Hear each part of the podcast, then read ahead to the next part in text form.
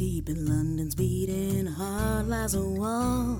A locked door it be if you know the call. For if the wall steps aside, be not afraid of what you see. Cause the wizard world is opened up as has the griffin. Okay, so so what have you found? Um, I found a Death Eater attacking Alastair Moody, and I have terrible news. This is threat level high, but I'm out of lightning bolts, so I can't cast any spells. So I guess he's just oh, dead. Of, you've killed. I've you've killed, him. You've killed Alastair Moody. I guess my Oh. gaming sesh is over. Oh, this is tragic. Ugh. He's just stuck there fighting this this death e- death eater. It's a confoundable. It's not even a death eater. It's just like a normal guy, and it says a confoundable is guarding Alastair Moody. That's fucked up. Well, wait, hang on a second. Isn't it a good thing? Sounds like Alastair Moody might need protecting because he's Yeah. gonna die. No, but the confoundable is bad. This, this is welcome to the Shrieking Shack, everybody. This is a Harry Potter reread podcast for lapsed fans. I am your host ZC, And I'm Liz. and we are we are playing a video game. It's very exciting. They launched they launched a video game just for us. They heard we were recording, uh, and uh, and they said, you know what, we're bumping this release date up. It's uh, we're moving it to Thursday, so so ZC and Liz can uh, can uh, get get some content going. Yeah, and I just got um rank two Wonders of the Wizarding World treasure trunk. you got a treasure trunk. there, there's like this glowing trunk, and it's like you got a treasure trunk, and below it it shows what's in it, but you can't like tap the trunk to open it, and it's like all of my gaming senses are are destroyed by this, right? It's like it's like the you you encounter destructible boxes in a game, and you're like, okay, I have to destroy them so something's in them. It's like gamer, my gamer senses are tingling, Yeah. and this game is like defying me because I can't I can't tap the trunk and open it. That's so fucked up. Is is that a loot box? Is that going to be? Are there are there going to be treasure trunks? Are those the loot boxes they're going to sell? No, I think they're rewards for ranking up in different skills. Yeah, I'm I'm level three in dark arts at the moment, so watch out. I uh, Is I that am- like fighting against the dark arts, or are you just like a dark wizard? Well, I don't know because um you, you you're correct in that I got the points for fighting uh the the dark arts. Like I I I killed a a, a troll and I fought off a, a Death Eater looking guy. Um, but it's rank. I am ranked up in the dark arts, uh, and I I I also ranked up in the dark arts for finding a slug uh, I, I got a flesh eating slug, and that's a, a dark evil slug. Apparently, I got two of those, so I'm, I'm, I'm Hmm. very I'm, I'm leveling up my my darkness. I, I was really hoping that um, we'd be able to reach level six by the end of this episode because that's when you get to choose a profession. Uh, But I Hmm. wasn't prepared for me running out of running out of energy. Um, and I'm, I'm level five now, and I'm really still not clear how I get more. I assume that I have to go to a fortress or an inn, which are the stops and gyms, like the Pokemon Go Yeah, equivalent. I, I don't know what's going on with that aspect of it. I'm I'm hoping that um maybe because I, I I'm you know we're we're here we're gonna do WB's dirty work and uh and market this thing by playing on this episode. But if we run out of energy, we can't do that. So I hope that they you know the CIA is is piping this direct to to Warner Brothers and say, look, you got to get this podcast some more energy. Yeah. I mean, as far as I can tell, it's not even like energy in a mobile game where it like refills over time. It's Yeah, more just- like Pokeballs where it's like you have to go and walk to to a Pokestop or whatever to spin the little the little thinger to get more Pokeballs, which I can't do Yeah. f- sitting at my desk podcasting. Well, the nearest uh, inn to me is a Presbyterian church where they yelled at me one time when I went there for a garage sale, uh, and I Hmm. was and I was wearing a, a shirt that was a little too spicy for them. I think it was a band Oh. a band shirt that had some skulls or something on it, and they they did not like it. So uh, I guess I'll sneak into that area later. Um, but I'm hoping hoping that I can uh, I can you know get some energy so we can because I wanted this game's fascinating me. I I had a whole it's, it's so funny. I had this whole like had all these tabs open of like reviews and hands on. There's like a bunch of articles. There's a Polygon article. There's a a couple Mashable articles about this game and that event that they want they had, which I guess we can still talk a little bit about. But you know, I, I had it all lined up. Like, Mhm, okay, we're going to talk about Pokemon Go. It's coming out tomorrow. Uh, but they launched it like literally five minutes before we started recording earlier. So Yeah. thanks, I guess. Yeah, a day, a day early? Uh, yeah, Just- like a full. Just cuz? I guess because they they had this whole event to announce that it was launching on the twenty first, and It's the 20th, now- folks. It's it's the twentieth. Maybe they're going. Is it the twenty first in the UK? Am I dumb? They're eight hours ahead. So no, it is not. It, it is not uh, twenty first there either. So what the fuck? Mm, Maybe I mean, it's maybe you. it's like a movie premiere. You know, you go to the premiere, but it's also like the Thursday before the movie comes out at about 7 p.m. Oh sure. Oh yeah. Well, or wh- or when we went to see Grindelwald, we saw it about four thirty At p.m. 4:30 the So- day before it came out. Um Yeah. with nobody else in the theater. That was special for us. So maybe this is this is similar where where we got the game special early. We are influencer. We are Harry Potter influencers. Except we were not invited to this event that uh, that Niantic threw at the Harry Potter Wizarding World theme park, which I'm very bummed out about because we could have kind of, you know, done a double whammy here and uh, and and been gone to this event and uh, and ridden that uh, Hagrid ride. Um, I would not ride the Hagrid Well, ride, and, and neither did a lot of people that wanted to, from what I could tell. Y- yes. Um it was I, I guess there are like 10 hour lines or something crazy. I mean like god, I like I you know, I, I'm not a theme park person, but I like a roller coaster when I'm on it, you know, Sure. they're kind of exciting. Um I would not wait I, I I think that if I went to a roller coaster and someone told me there was a 1 hour wait, I might just go do something else. I think a 10 hour wait uh to just to see uh, animatronic Hagrid I, I think I would pass probably. Sure. Yeah. What was I, I? I kept hearing that it was a disaster, but was it really just that it was long lines? I don't think it. I mean, like people enjoy the ride, um, Mhm. uh, and you know, despite the very funny, awkward videos and photos coming from like that launch event where they had that very excitable MC and like, uh, um, you know, Tom Felton coming out from the woods and, and saying Mhm. hi to everybody. Uh, it sounds like everyone enjoyed it, but it, yeah, like I guess the the line was just not well managed, and people were waiting for hours and hours. Let's see, I have a CNN thing here. Uh, let's see how how long do they say people?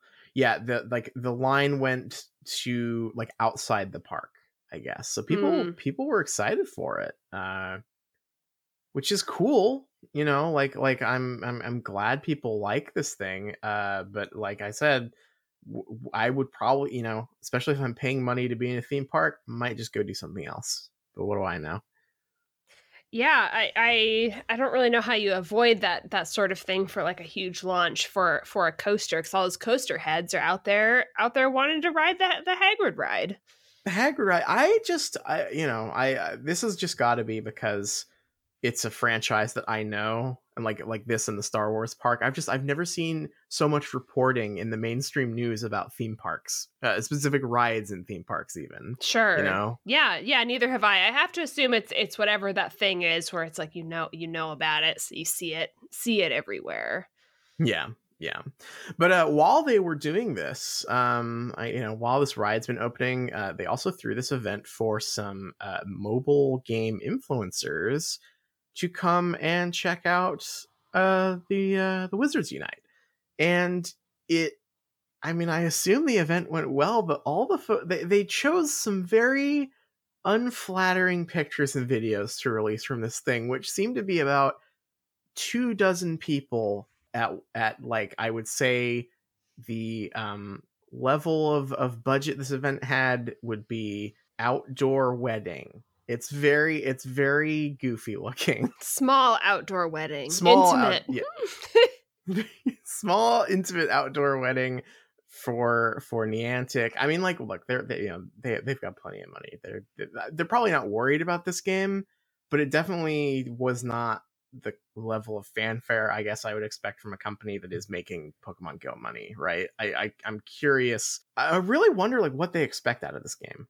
Yeah, I I'm not really sure. I you know I have gotten really into Pokemon Go in the last uh, about three weeks or so. Um, I'm Mhm. playing it for real for the first time ever, right? Like I, I've got I've got my IV calculators. I I know all the the hot spots in town to go and get like 60 yeah. Pokeballs.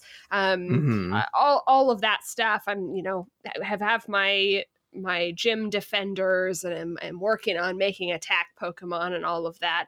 Um, so I thought I was like really very prepared for this game, right. and I'm just and I'm very confused by it. Like I'm like I have all these potions and and like they enhance your spell casts and there there's energy and all this and like some of the stuff maps pretty one to one on on uh Pokemon Go, but at the same time it's like on our break between our bonus episode this morning and us recording now, it's like, well, in Mhm. Pokemon Go, I captured a Bulbasaur and a Meowth. Uh, and in Wizards Unite, I got one quarter of a sticker for a self-playing harp. Can you can you explain that to me? Woo! Yeah, I yeah. I mean, like, there's part of me is like, you know, do I just like? Am I am I more uh charitable towards Pokemon? But I just think it, it just lends itself better to this structure. Except the thing, you know, we've been saying all this time leading up to release that it, it feels like they ignored some very obvious choices they can make with it. With like, like there's no multiplayer aspect to this, really, not yet. Anyway, like you you can pick a house, but there's no like competition aspect. Yeah, it seems to lean much more on the story, which I keep accidentally skipping past because I keep tapping on my phone and I miss all the dialogue. I'm I'm uh, I'm keeping up with the dialogue purely because it, there have already been some gems of screenshots in there that uh, some of this dialogue is is really something. yeah, Harry's there, Hermione, uh, and a new character, Constance. Uh, Constance Constance Pickering Yep. who is is there to yeah i don't know i mean i'm so excited it's here just for for our sake you know um but i'm i'm I, I you know i've been baffled by this thing leading up to it. I continue to be baffled. Like i was kind of wondering you know like i last night when i still thought the release date was the 20 the 21st i downloaded pokemon go because i was like maybe i should just get reacquainted with this you know and and so i have a little bit more context. Uh did not help absolutely did not help one one bit other than to show me that pokemon go is an it's an insanely uh, uh more charming and accessible game uh to to, to get back into uh than this one is to start Yeah, just- yeah. I plan on puzzling puzzling this game out because I I figure you know I have been playing Pokemon Go, so I, I I can already tell that all of the stops and things are in the same places as the gyms and the yeah and the Pokestops. So I'll, I'll probably keep up with it just just because I have such a uh, like already efficient manner of getting the stuff in Pokemon that that it should be easy to just like mess around and try to figure out the Yeah. systems in in this game. Um, but but we'll see. I, I will say that to its credit, I did one duel. Um, a common centaur appeared, and th- the combat for like a mobile game was pretty novel. I guess Hmm. like it was kind of interesting. Like you have your you have your wand out and you kind of match up um the your like wand's trajectory with like a little spot on the enemy and if you do it fast enough you get a chance to to cast a spell and it's kind of turn based and they like cast a spell against you but you can cast like a shield uh, or whatever. So it was a lot more involved than i thought it would be. Um you know in pokemon go um you pretty much just tap the enemy Pokemon. So I was surprised to see a more complex combat system in this game, but I guess that makes sense if it's mostly just like personal um uh non-competitive like progress through a story that they could do a more Yeah. involved system like that uh, but at the same time It also seems very complicated for something that you're presumably supposed to be walking around town doing, right? Like it's supposed Yeah. to be that you're walking down the street and you encounter a Death Eater or whatever. And it's quite, uh, like, again, it's not difficult, but it's like quite a bit more involved than just tapping your phone. I, I don't know. There's just a bit more more to it than like when I take a gym. I guess that also looks a little funny because like I definitely am standing there like tapping my phone for a couple minutes. I don't Yeah, know. It's it's Yeah. a weird genre of game. yeah. I mean, it's it's a, I I I think it's actually a really cool genre in a lot of ways, but uh, I I you know I was wondering there was a part of me that was like, am I gonna get really into this because you know because it's Harry Potter? Uh, and I think the answer is no. I think I might actually just get into Pokemon Go. like I open like the first thing that's happened to me, you know, since installing Pokemon Go, is I got a Snubbull, which is like one of my favorite Pokemon. Uh, I found out there's a gym like like like accessible from where I'm sitting. Like I'm set. This is cool. I'm gonna walk around and get some Pokemon. Did you hit that gym stop in Wizards Unite? Uh, it, so weirdly, it is not there. Like everything maps one to one except the gym locations for me. Oh, really? Because I can Yeah. see, like, I definitely don't have a. I mean, I have a walkable Pokestop, but it's like a you know five minute walk or something. Yeah, and I can see a gym in the distance. Um, and in my case, the stop is a fortress in Wizards Unite, and the gym is an inn. No, th- what's interesting is is uh in Pokemon Go I have a gym like literally just accessible from my house, but nothing in the town that's near me. But when I open uh, uh Wizards Unite, there's nothing really accessible from where I'm sitting right now.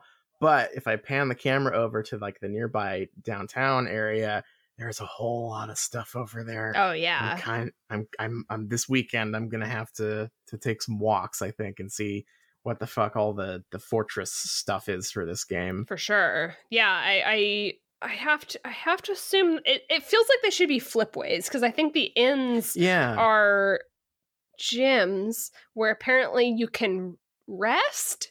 I don't know what that does for you. Maybe gives- re- I think I think that's how you get your energy back. I think. I assume. I can't, uh, but uh, is the energy like Pokeballs? Because you get Pokeballs both at gyms and Pokestops. Well, we'll have to maybe- investigate. I can't investigate this stuff from stuff. my. Yeah. I mean, I haven't spent any money on Pokemon Go yet. Yeah. I probably will and when I- like Community Day comes around or something. But so far, I've been, I've been able to play pretty consistently without without uh, buying a loot box. well, this is all very exciting. Uh, I'm I'm gonna keep this open as we record, just in case we get any exciting confoundables or foundables, which are different things apparently. Have not been able to figure out what the difference is. Harry Potter himself appeared to also not really be able to explain the difference. So, good game, everybody. Really excited. Yeah, there there was a little um dialogue sequence where uh, I'm not sure which character says like why do we call them foundables, and I believe Constance explains that Hermione came up with that name uh, in a very matter Oh, of yes, fact, mhm. like well they they're lost, and when you find them, they're foundables. I think it's brilliant. That's the dumbest thing Hermione has ever said. I, Can f- I? I feel like that's a little out of character for Hermione. Yeah, that's that sounds like a Ron thing. Maybe Ron suggested it to her. Deep lore. Perhaps. Well, before we move on, um, I got one small headline here, aside from the Harry Potter Wizards Unite release. Uh, Tom Felton jokes that Harry Potter was constantly crushing on Draco Malfoy. The shippers are gonna like that, aren't they? The shippers, the ship, you know, he's shippers maybe rejoice. 15 years too late here. Uh, but hey, it sounds like the Harry Potter love story we know has been wrong all along. This is from People magazine. In a round of AOL's Fact or Fanfic, Tom Felton jokingly revealed that Harry Potter, Daniel Radcliffe, was actually in love with the, his character Draco Malfoy, even when he was dating Ginny Weasley. I think it's clearly a fact, said 31 year old Felton who was playing with co-star and Ron, Ron Weasley portrayer Rupert Grint, Harry was constantly crushing on Draco. He just couldn't hide it. In the books and movies, Harry and Draco were constantly at each other's throats. given that Draco's parents are Voldemort supporters and the evil wizard killed Harry's parents. I think he made quite an impression on Ron as well. Grint 30 chimed in. Oh, wow. Okay. So we have Rare Rary. Was that what, what was that called? I actually don't think I've I don't think before. I don't think I have either. Not a very popular one, I guess. but Felton shot down another Draco matchup. I think that's a fanfic, he said in response to a question about whether or not Draco and Hermione were meant to be together, which hmm, he's I yeah, I don't know. I have some Wait, he's saying fanfic. that's a fanfic, but okay, Well, whatever. Okay, I'm I'm making okay. This is maybe Galaxy Brain. Do you remember that other video I sent you when because he, he's doing the the rounds promoting this and the YouTube originals thing he's in, right? The origin or whatever. Sure. Uh, and and in that origin one, uh, the first question they asked him in like a similar game was that uh, uh, Emma Watson used to have a crush on you. Did you have a crush on her? And he like got kind of pissed, like immediately in Mhm. response to that. So I kind of wonder if this might be there, if this just might be kind of a sore subject for him that everyone keeps on bringing up. yeah, he's a- he's acting out a little bit. yeah um he's poor guy he you know no one you know everyone's they're trotting him out to ask him questions about about hermione and and, and Drarry, but no one's asking him hey you know do you want like another do you want like a like a space heater in your in your forest your little forest corner like no one no one's asking about how tom felton is is doing in his in his new woodland domain Right, yeah. Um, I, I was glad to see that he had a YouTube original that he's working on. Yeah, we we watched the trailer for. First of all, uh, if you the first result for the trailer for that show is literally a six second long trailer, which I don't I don't know why they did that. Just a little teaser. Um, but yeah, he is. I was I was laughing because the first thing they show him doing in that trailer is uh uh like holding a cell phone standing next to a bunch of garbage and i was like oh he's just he's just been researching the role when he's been doing those cameos next to garbage cans in dark alleys he's actually just been researching this role for for origin who where he plays a character who hangs out next to garbage all the time That's wonderful. He's he's a true artist. he is a true artist but uh, you know uh, uh i'm glad i'm glad that he's getting out there uh and and hopefully he can just i don't know spruce up that forest that that you know that that uh that woodland domain i i i, I- I think he deserves it Oh, definitely, definitely. Um, I'm sure that he'll uh, get. I'm sorry, I'm about to sneeze. that's I'm okay like, "Oh." uh i just found there's a there's a uh uh vanishing cabinet right above my microphone that oh there oh there's a death eater in there oh very scary you had a Death Eater in your vanishing cabinet. I think so. He appeared for a second. Yeah, he's okay. I got a, I got a good screenshot. He's he's creeping in there. I, I think that I had some um, what uh, doxies, and they were guarding they're- a they're vanishing flying around cabinet. it. hmm Vanishing cabinet has been returned to the room of requirement. Uh, okay, well now I'm rank I'm rank four in dark arts now. So watch out, everybody. wow. I, guess, I guess I'm just getting real dark sided over here. That's great. Okay, well I I did that. Thank you, thank you to those doxies.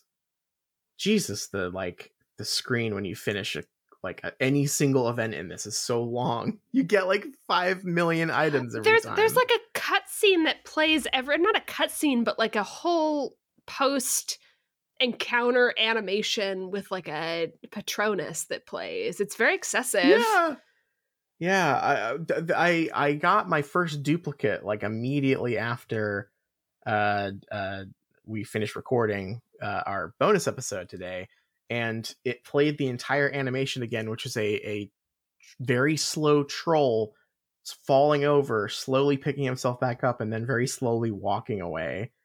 Uh, so I don't know how if there if there's a way to turn off the animations at some point, I might take it because because it, it- it's a little much sometimes. Yeah, I was definitely looking for that option and couldn't find it, but uh, they worked really hard on that that Patronus animation, I think.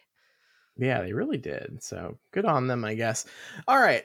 that's all I have for news. What do you say we get into our reading for this week? Yeah, let's do it. Um, this week we read chapter 23, um, and it's called Christmas on the Closed Ward.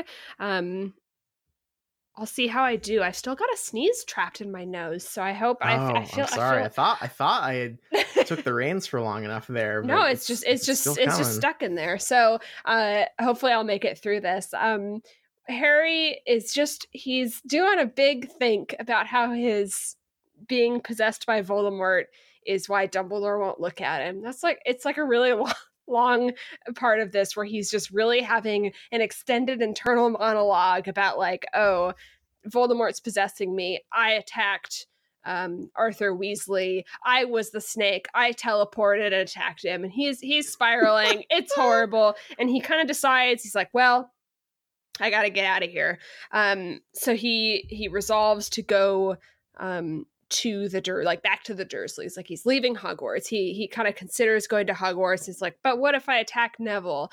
Uh, so that's what he decides to do. But it's at that point where that um and and he's in Grimmauld Place for for, for Christmas um where uh Phineas the the headmaster uh portrait Slytherin guy shows up in in the empty frame uh, that is connected from from Grimmauld Place to the to Hogwarts and says, um, Dumbledore sent me with a message, don't leave. Harry is like kind of upset with that. Like again, like he can't get any more information out of Dumbledore, but he and he just has to kind of listen to what everyone tells him.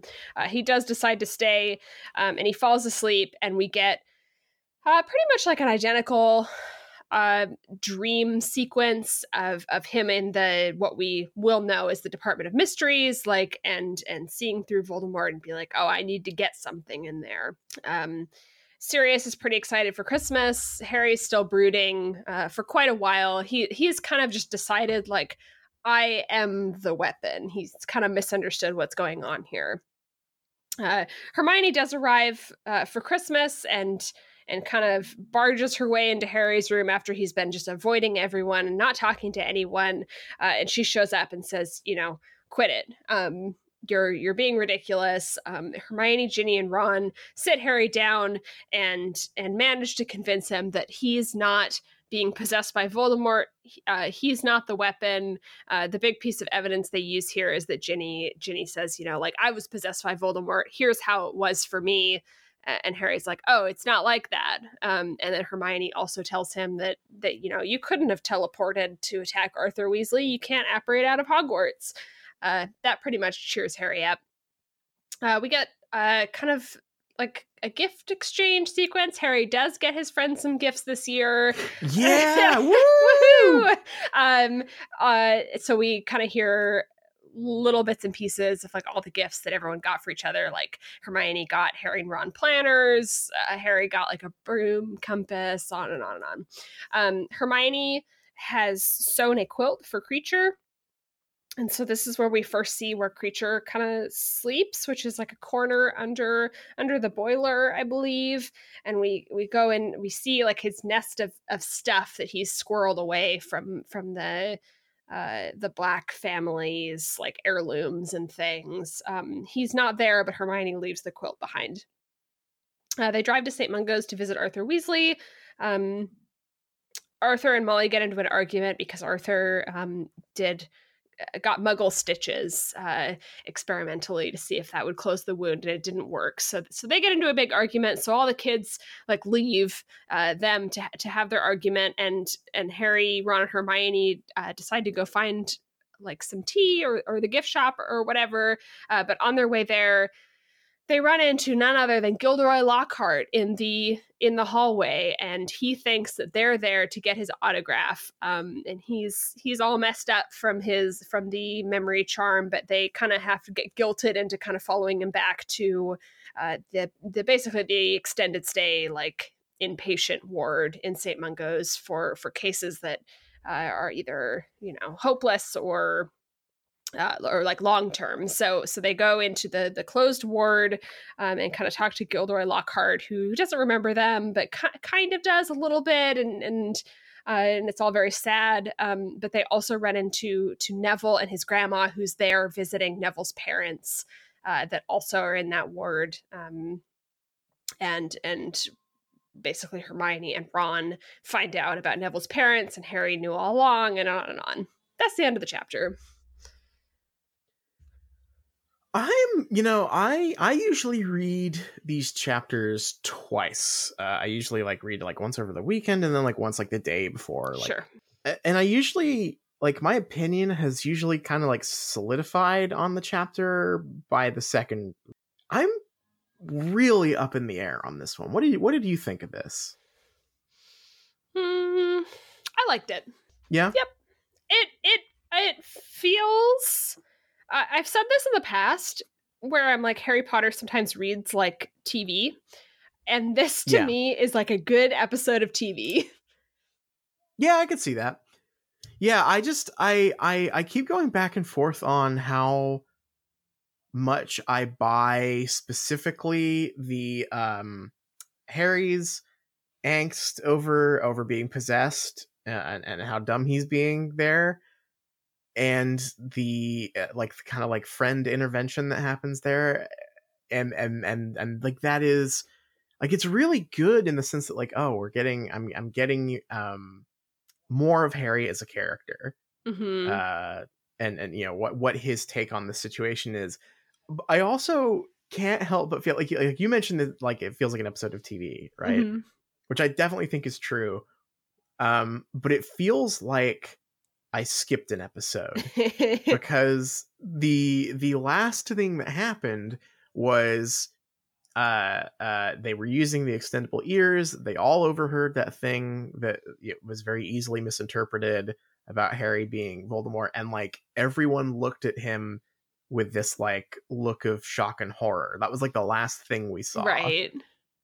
and and for then for all his friends to come in and be like oh like oh you're being ridiculous no one thinks that i, I kind of don't blame him eh, it, just purely based on what we see in the text because the last thing we saw before this was everyone looking at him like he was a freak Yeah, it sure gets resolved very easily. Like he, he it really just they they have this intervention for him and he's like, "Oh, well that's well that's all cleared up."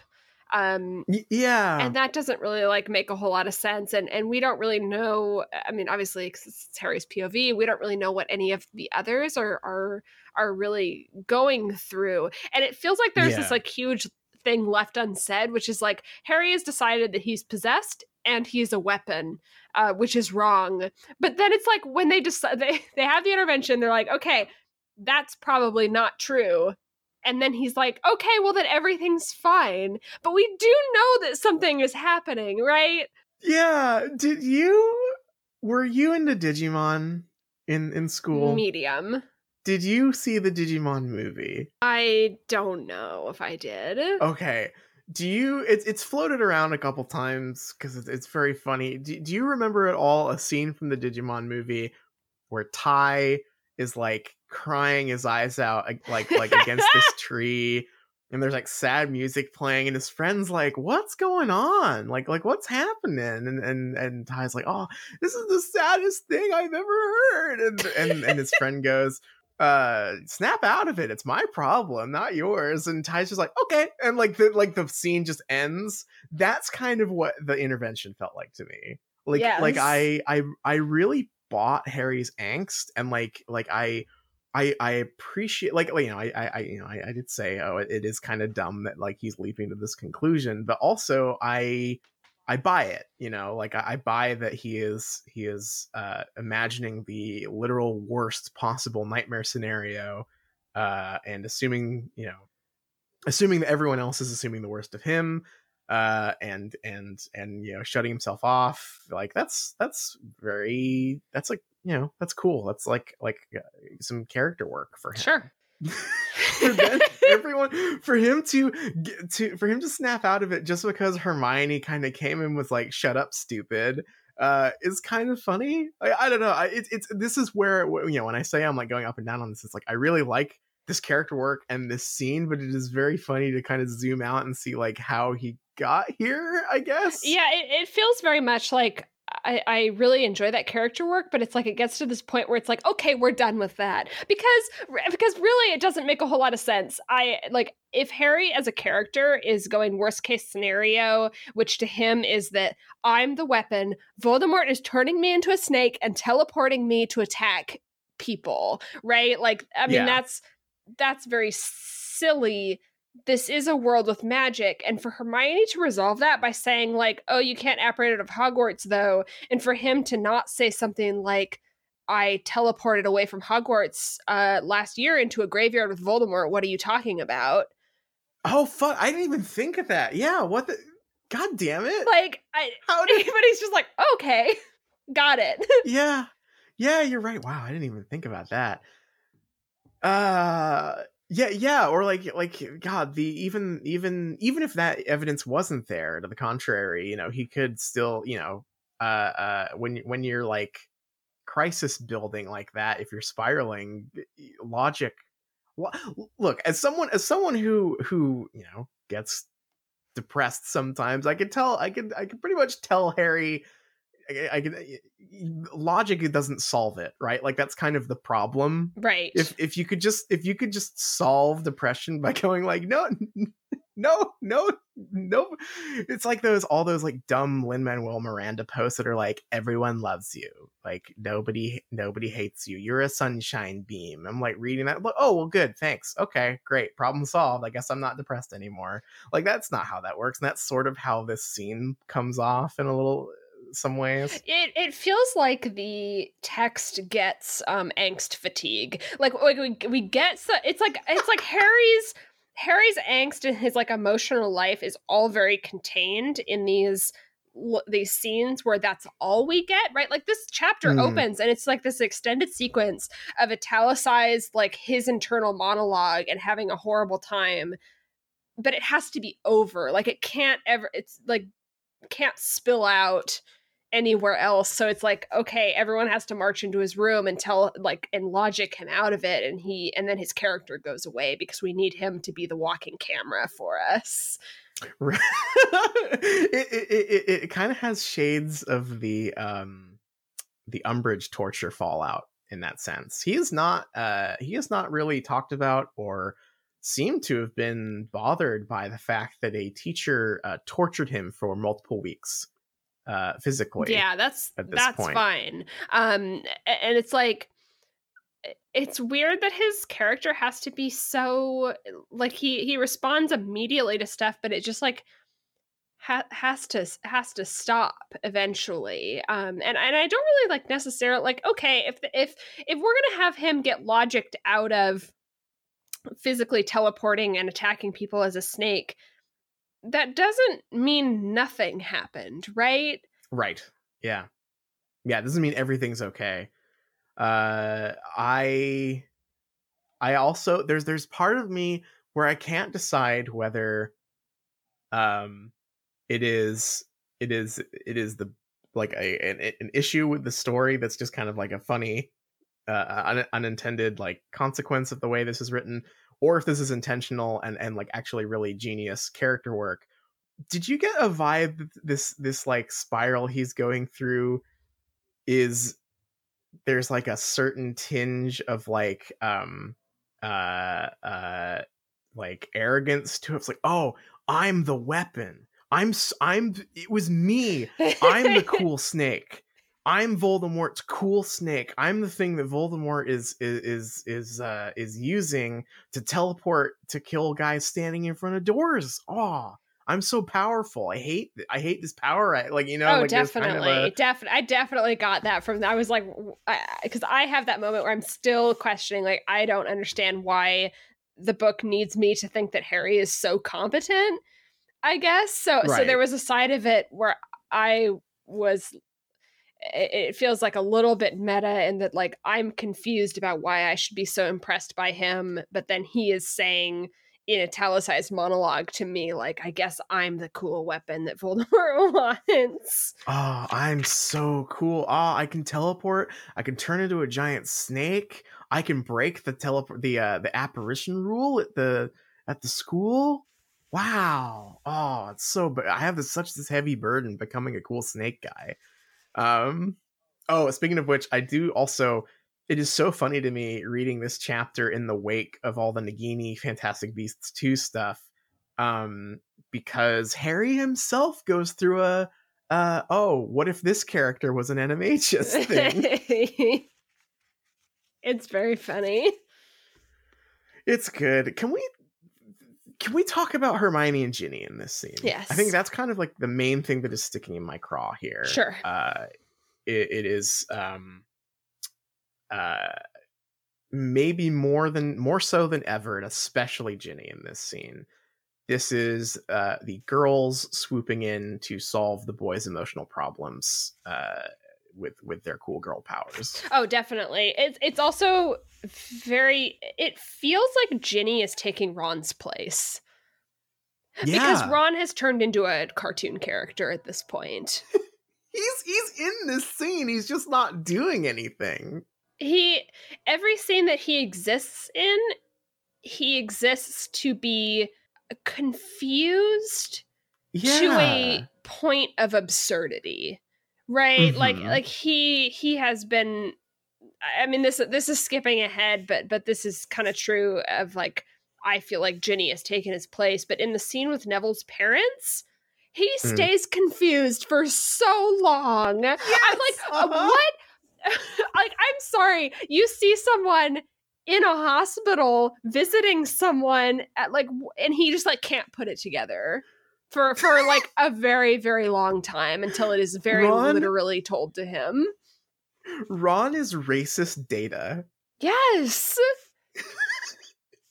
He's just wandering around. He's just this pure android that unfortunately has learned racism, uh, but is still confused by every other human interaction. it's it's really really bizarre because it leaves nothing for him to to do? And, and in these scenes where it's like okay the girls are, are swooping in to to explain to harry why he's being silly and solving his emotional problem and also it working very very well uh, ron is just like uh, like all of ginny's lines i feel are, are like the role that ron would be having. Like obviously in this case she gets like a one-to-one like job to do which is that she's been possessed by voldemort so she's the voice of reason um Right. but in the past like a, a lot of the time uh, in like the early books ron was there to be the voice of reason because he knew how magic worked Yes. Yeah. It's also very interesting to me that the uh, book is using Ginny's like you know it uses Ginny's possession as a, as a plot device here as, as proof that Harry couldn't have been possessed. Um, and I was really interested by the thing where you know Ginny says, "Hey, I was possessed by Voldemort, and you you could have just come and asked me."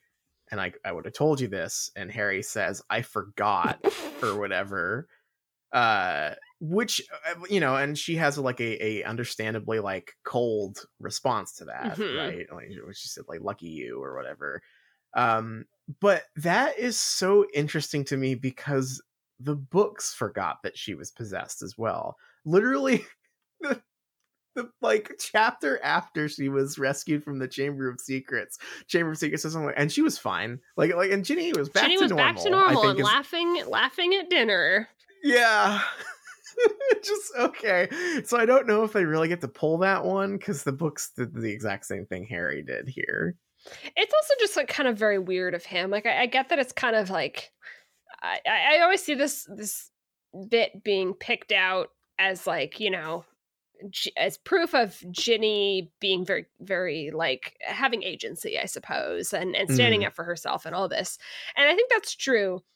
I don't know how well that works when she's like like oh yeah you forgot, but then it's like yeah I killed the giant snake. I was I was there right like like I, I i don't know that's like a little bit of a weird one to me just because he was so in, involved and in also mortal peril so it's weird to see her um like getting that as character development and him Yeah. not right like like the stuff that happened in the chamber of secrets to harry has not come up and never will. Right. Yes. It it it is very lopsided in that regard, and and, and is like being brought up here, like like basically for the first time in three books at this point, or four books. Uh, you know the, um, the the the events of Chamber of Secrets have not really mattered at all but like of course now that we have horcruxes and stuff it's being used as like the template for that so it's all coming back and it's like i'm not i don't know if i'm like demanding that like you know, I certainly don't think it's bad to like not have all this stuff planned out from the get go. That's totally fine. You know, stories are written in, in lots of different ways, but it is weird to dredge up Ginny's character development here as if it should have been obvious when the book itself really did not seem to care that much about it in the first place right like right like uh it's it's it's cashing in it's cashing in some chips here that i don't think it earned i guess with this thing. Um, just it, it's just another one of those things that like is a victim of the tone shift, right? Like right. like you know, it's it's it's it's funny to point out that like Ginny was uh, back to normal and fine at dinner, you know, laughing at dinner, but like it doesn't really matter that much because it's a children's book. Like we don't need to to sit with Ginny and her trauma in a children's book uh for you know three more books unless you're going to bring it up three books later to like be a bomb for Harry's trauma. It's very it's messy. It is messy. It's also I I do think it's weird that Hermione is even here. She she canceled a ski trip, right? To... And, and she says it as like offhand, like, "Oh, I don't even like skiing," uh, but I don't. It, it seems like a weird.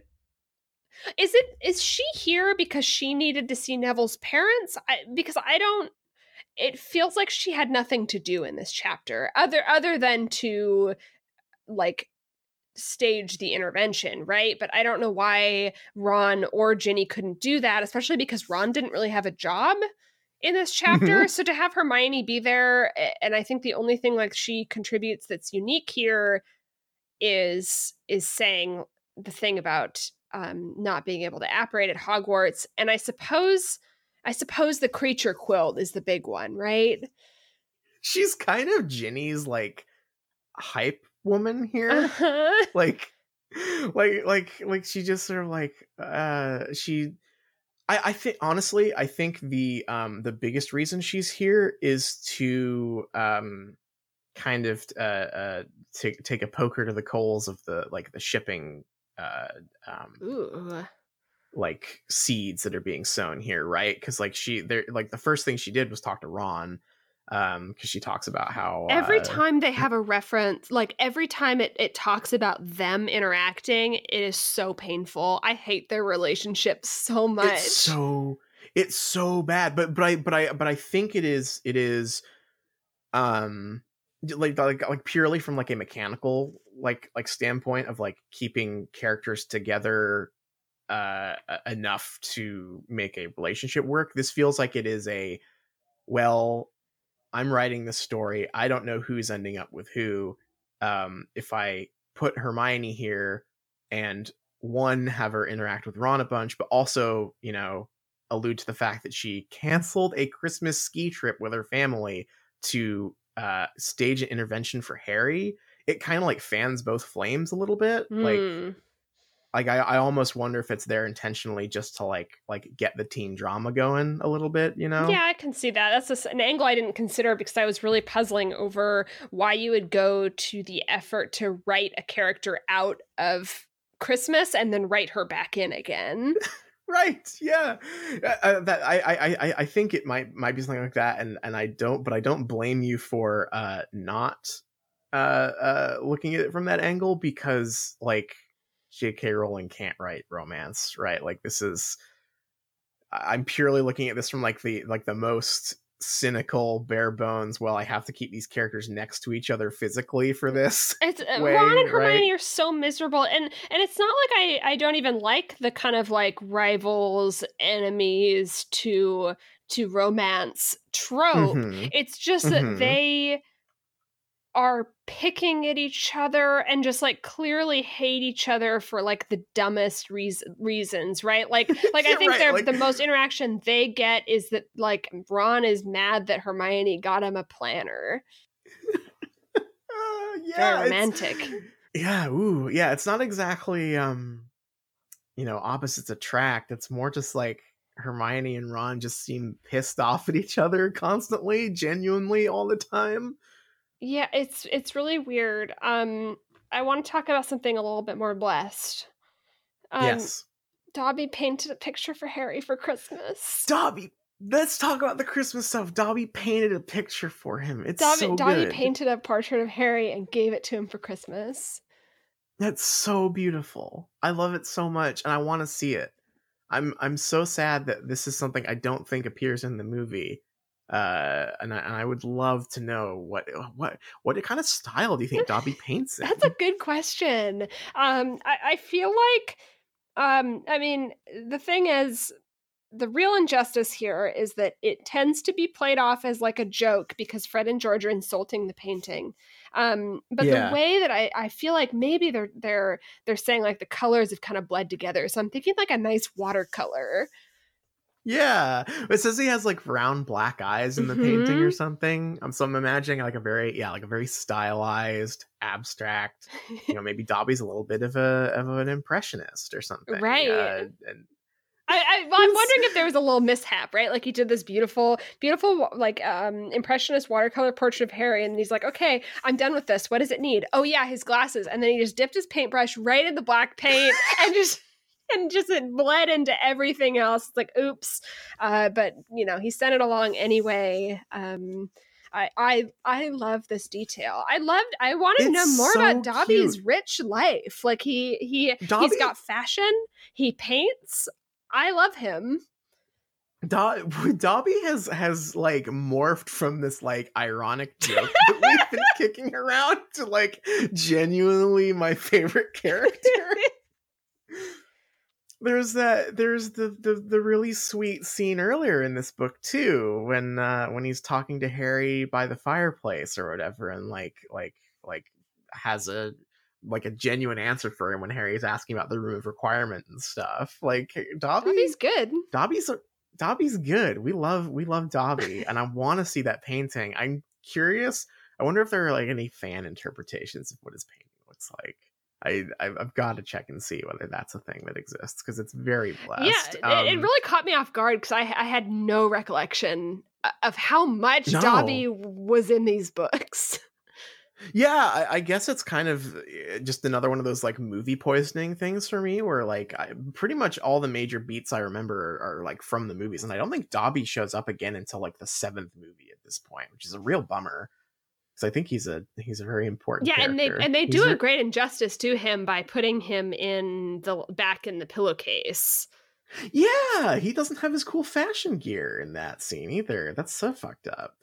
Um, the Christmas scene, I, I, you noted it in your summary, but I, I, I do think it is, uh, it is worth worth pointing out. Harry did get his friends presents this Yeah, year. Yeah, and they were all really thoughtful too. There was even he Yeah. even got Arthur Weasley a gift, and it was like of Muggle, uh, like what a screwdrivers and like fuse wires or something that he loved. yeah. Yeah, that's like a really cute thing. Like I I know that it probably just has like, you know, it just doesn't have a place in this book probably. It's already a very meandering plot. Um but like we're we've gotten so much good uh Harry's depressed internal life Mhm. stuff. Like this chapter, you know, it has has some very good like Harry spiraling introspection stuff. And I really enjoy it. And I, I like it whenever he gets to actually be a character with thoughts and feelings. I would love to get this window into his inner life while doing something nice. I would love to like just like take a shopping trip with Harry to Diagon Alley or whatever and like walk through him picking out gifts for his friends those stuff you know? Like it, that's the kind of thing that like gets me invested in a character is knowing like what they care about not just what they get sad about right? It- Like, it's really strange because oftentimes the character work in in these books is some of my favorite stuff and it is so strange to me and feels like this this void that we never hear what Harry thinks of anyone. We we hear what he thinks about the plot and and I guess like Quidditch a lot of the time, but there's very little about his like impression of other people. Right. Yeah, he, he it, it's it's strange. Like even I've noticed this with the Cho stuff as well. Um, in that like we sort of get a, like a a window into like his his feelings for her, but not really. We just get really vague stuff like he gets horny in his stomach, Right. uh, and she's pretty. We don't like like you know he doesn't you know he doesn't say like what's pretty about her. He doesn't really talk about like any of the other details about her that like might lead him to have a crush on her or like for him to notice. Like we don't we don't get a very robust picture of like what he actually feels for her or for any of his friends either right like like i, I honestly think you know i was I'm, i brought up the like the like shifting stuff earlier i honestly think that a lot of the uh stuff uh, you know in the fandom was sort of accidentally fueled by this because he's just like his feelings are just kind of a blank slate Right. Like- and, like, and, we- we yeah, so people people kind of uh, if his feelings are a blank slate toward her and he's the POV character, then of course my like estimation of her as a character would be that she's two dimensional, right? In my like cor- my corny like Reddit critique of being like she's she is not a three dimensional character, um, but but it's kind of more like an effect of Harry's bizarre perception of people. yeah or, or just like the the characters in this universe or the story get basically get physically described once Mhm. and then we f- use that to fill in everything about them for the rest of the series. Um you know we we really don't know much about like you know does does does cho have any like particular mannerisms that harry notices and and and you know has feelings about? Does harry get annoyed about ron uh ron's like sudden turn towards like being more of an oaf? Like does does he like does he like have any feelings about like you know what is what does hermione look like now you know they've been friends for for years they're all teenagers now or people changing around him like like Well, he he he didn't any- recognize her that one time at the Yule Ball. oh the Yule Ball because she had makeup right? on Yeah, just can't just can't Oh recognize her anymore. Um, I, I, I think that like it, what it really comes down to, uh, from what I can tell, it's like you can never. The good character work that is done in these books is always two other characters interacting with each other. Like the serious stuff is super good, right? fantastic but harry being like in like harry always has to be kind of tertiary a little bit Yes. it, it's it's very weird and and the other thing that i'm a little bit maybe galaxy brain uh about is that a lot of people have a lot of complaints about how angsty harry is in this book and i've been enjoying a lot of harry's angst and and his Yeah, yeah. his is whatever his his problems that he's going through but i wonder if a more uncritical read of it if if i was just reading it for fun if i would be more annoyed with it not because the angst is a problem but more because there is a there's nothing else right like so so it's Right, like everything yes. else is default and he's a pov character that is just like kind of going through the motions but then these these like extreme bouts of feeling and internal life kind of pop up to to disrupt my my kind of casual read of the book. No, I think that's completely fair. I mean, like, like the other book of mine in this series that has been my favorite is uh, Prisoner of Azkaban, obviously. Mhm. But that, and and you know, I, I and I what I've said about that book many times is that I appreciate Harry being more of a character in that, right? But that is another story where he is in crisis, Mhm. and that's where all that character development comes Right. from. Uh, and now he is in crisis again and the character development is popping up and it's like i like it. I like you know i like what i am it's like it's like when you really like a band and they put you know they have a they have like their signature song that you're like yeah i really fucking love that song. And then they put out a new album and they have a bunch of songs that all sound like that and it's like well i still like this but i i'm not here to just hear the same thing over and over again right, Right. like i'm i'm i'm i'm curious to see what else you can do. I'm i'm curious to hear playing different styles i'm curious to see harry what what does Harry think about something that's not like the end of the world or or his trauma regarding murder, right? Like surely he has a life beyond that stuff, and I and I, I I'm really yearning for that. Like and this Christmas stuff just really. I, I think it's fantastic, and I love that he did get them presents, and it, it, it's a very cute detail that they were clearly thoughtful presents. Um, uh, you know, definitely a far cry from the beginning of Goblet, where he's like, "Oh, that fucking bitch is probably reading a book or whatever." Um, but uh, I don't know. Yeah, yeah I, we we I, have to kind of infer that he has those feelings, Yes. but we never ever get to see them, which feels so weird after we explicitly see his his moment to moment like angst and depression. Um, I do want to bring up a, a funny line. I don't really have anything to say about it except for um, it is uh, like I I guess the Ron Hermione romance thing, or at least the Mm. clearest of it, which is that Ron got Hermione perfume for Christmas. Mm, yes, I th- which I do actually think is very funny. And I think her response to it is really good too. If that is that, yeah, what you're she, gonna- she says, and that perfume is really unusual, Ron. it's very funny. I did really like that line, and that was, I think, maybe some good character because there are so many ways to read that, right? Like, is that Ron having a crush on Hermione? Is that him negging her? Like, there are so many. I- There's so many. I love there. that his response is no problem. This is like easily their best interaction that has happened so far.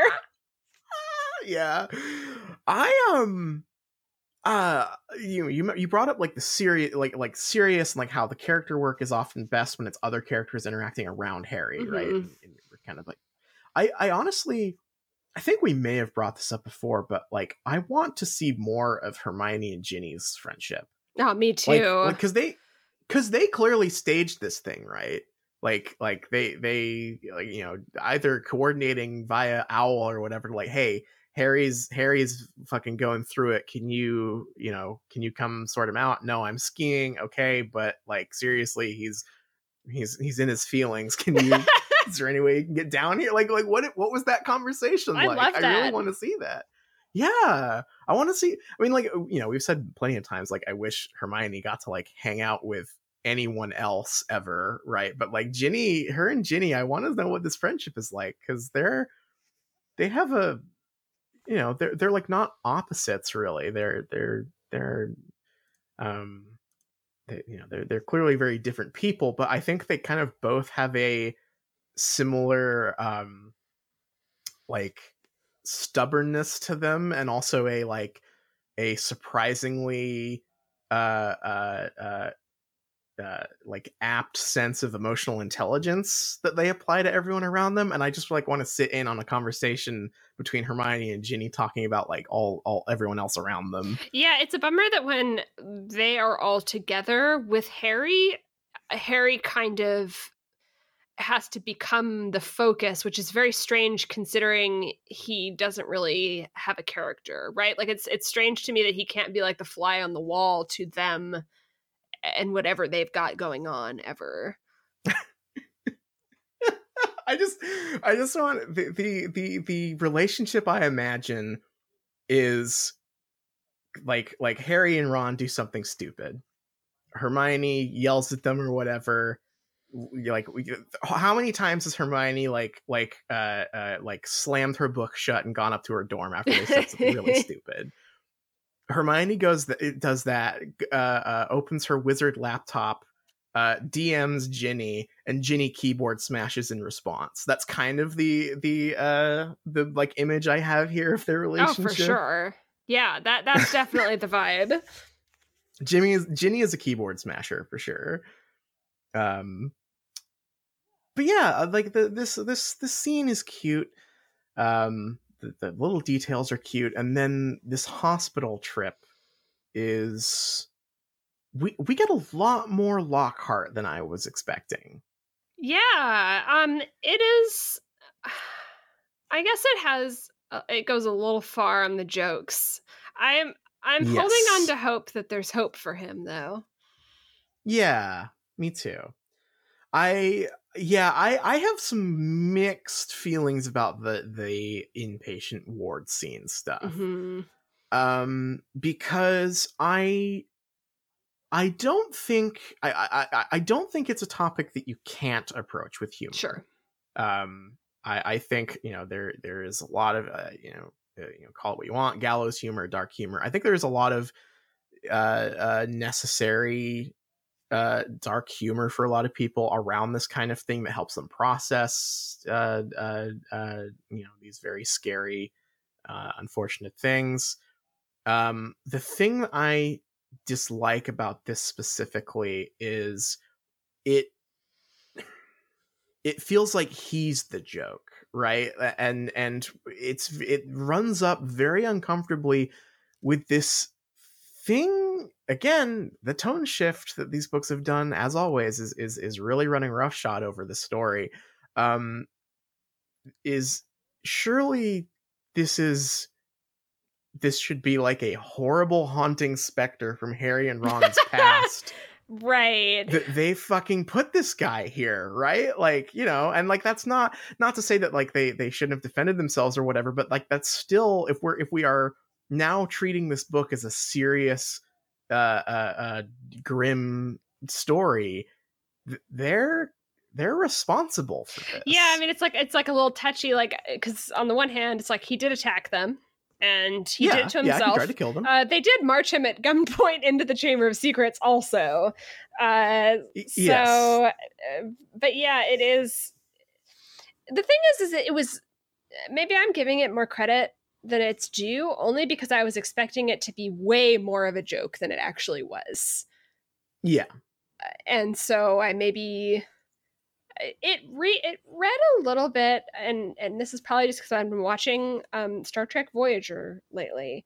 oh But the the hospital scene reads to me like a very well intentioned Star Trek episode that maybe wasn't sensitivity read very well. yeah that that yeah i could see that for sure like I, I think the um the like the basic premise of it is that he's he's like he's clearly remembering bits and pieces he is uh still he's he's got his like swagger back Mhm. you know like he's he he he knows that he should be behaving like a famous person and i think that's funny he has his Um, essence. the- yes the, the the the idea the idea that like the the like oh and, and like this is very you know this is this this is not how uh you know brain damage actually works but like if we're talking looking at this from like a classic like story dealing with this kind of thing point of view it is very there, there's there's a there's a like kind of a sweetness to the idea that like you know if if if Gilderoy Lockhart is like slowly piecing himself back together, the first thing he gets back is his like celebrity affectation. Like that's kind of funny. Um the way that it sort of drags on and on and is like kind of he kind of ends up feeling a bit more like a circus monkey or something because like everyone's just like laughing at him and, and going like oh what a what a wacky guy he's out of his bed he must have he must have gotten out while i was getting the christmas presents we're gonna put it back in the way it's just like a little too much you know? Yeah, the the like Uh, handwriting joke goes on just a couple times too long. It actually the chat Oh, the chap joined up the chapter ends on that. Like it's like, uh, and like as far as like, uh, I mean that's probably some of the most television writing to me is that it's like this very dramatic scene, this this emotional reveal of Neville's parents, and then it, it like has the like you know, I, I can hear the tense television music right before it cuts to commercial, and then Lockhart says like, you know, I didn't learn joined up letters for nothing. Cut to commercial, right? Like it, it feels Yeah, like that's I it's the lightener Uh-huh. right it, it like it's the thing that yeah it's it's uh you know it pulls you out of that sad moment just with a little joke yeah, but he says it like Yeah. five times, like so many times. and him calling it joined up writing like it's funny that he knows the word autograph you know like he's gotten that back but he doesn't know the word cursive i guess which is really weird it's it's really mixing up the uh the, the like i don't know the, the the kinds of brain damage i guess it, it's not very it's kind of uncomfortable but i d- will say um this i do really like the scene with neville's parents uh that I mean ne- Neville kind of like Dobby. Neville is like one of my like favorite characters now, like unironically. Mhm. Like like he's he's popped up a few times in this story. Actually, I was thinking about this the other day about how much better Neville was in the fourth movie than he was in the book. Remember how like they replaced, you know, granted it came at the expense of Dobby, but the fact that they had Neville help Harry do the gillyweed stuff Yeah, yeah, he and like how great it was. he had some good parts in the fourth movie that I think made that like that story feel a lot more cohesive with him popping up and getting something to do.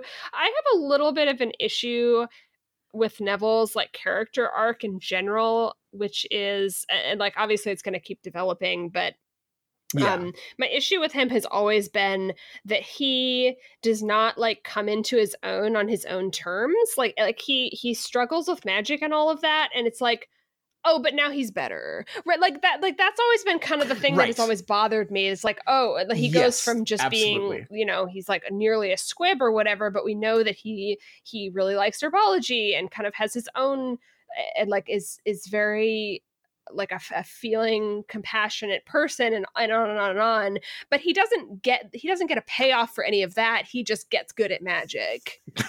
Yes it is it is the yes for sure. It is um it is a a sort of jumbled up journey for him where where it it, ends up it, it's not a story about how like well you know he's he's uh he doesn't really fit in but he you know he's he's gonna come into his own when he figures out what you know what matters to him right? Like he's he's uh he's he's got he's got his own talents and and he'll he'll get there. But it, it actually what it is is uh oh well he's kind of he's kind of dumb about most things and he's very nervous and you know but he's very sweet. But actually what matters is that he's going to take a sword cut off a basilisk's head and give a cool battle speech uh, right at Helm's Deep. right yeah he kind of he kind of gets over all of that stuff uh, which is, is kind of a bummer but this scene is pretty good with him and then the other thing that catches me uh, like i get caught up on a little bit and i mentioned it before is that ron really takes me out of the scene he really he really so really bothers me i don't know because the thing is is like uh, like what is what is his character now other than being like racist and like i i guess I, I'll give it credit for some like good character work when he was struggling with Quidditch, right, and getting getting embarrassed Mhm. and and like having having anxiety about that. Um, but like his other thing is that he is like from a big family, and it seems really weird for him to be so just like completely clueless about why someone would be in a hospital in an inpatient ward, especially when he's there visiting his dad in the dad! hospital. Yeah, I, I the the part where he's like excited, like, oh hey, Neville's here." like like you imagine you're in a hospital for like I don't know, like take your pick of any any eh, you're never in a hospital for a good reason, right? And then you see like a friend there, It's like, "Oh, oh hey!" how's it going? Woo, how's it going? What are you in here? What are you in for? Like like what could you possibly do to, to like make I don't know, like like I don't know, I, you go up and give him a hug or something. You, you wouldn't just go like, oh, how how How's it going? how's it going? it's so it's Yeah, so that's- weird to me that it was hit like I I know that there are a lot of Weasleys and we saw a lot of their reactions to Arthur Weasley being um maimed by a snake. We got Harry's reaction. We got Fred and George having an argument with Sirius. We got Sirius's reaction. Um Ron, who is the one of our main characters, his dad gets maimed and we get nothing from him. We have no Well, we he- got nothing. he gets he gets like one like th- part in the Dumbledore's office scene where he like looks he like he's like white as a sheet or whatever because they don't know whether he, his dad's okay but like that's it. You know what ron reminds me of now? Like just thinking about this like wh- wh- just thinking about like how the fuck his character got here.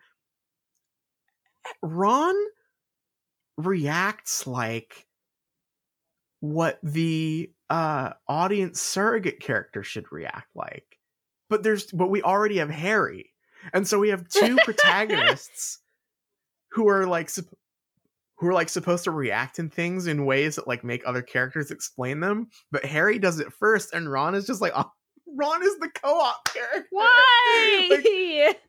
right like when you're you're playing you're playing uh you're playing a video game that has co-op and like harry's the main character. Harry's player one so they get to make all the dialogue choices or whatever and ron just like stands off to the side and maybe gets to say one thing every now and then. Like and it's usually a joke.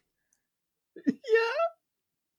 Ron is the fucking co-op protagonist. That's i've decided. That is that is what he is now I think it I think it is truly bizarre to not take this opportunity of a character's dad being attacked to do any any character work whatsoever.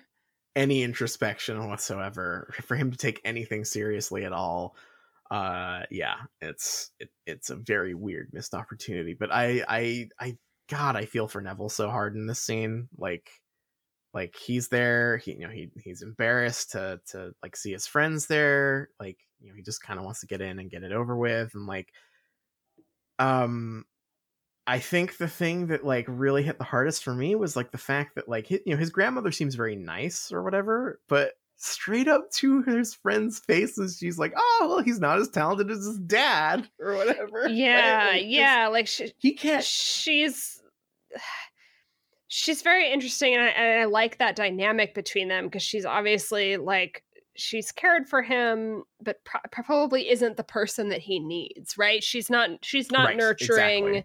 she's not interested in like his feelings at all. It's it's very sad.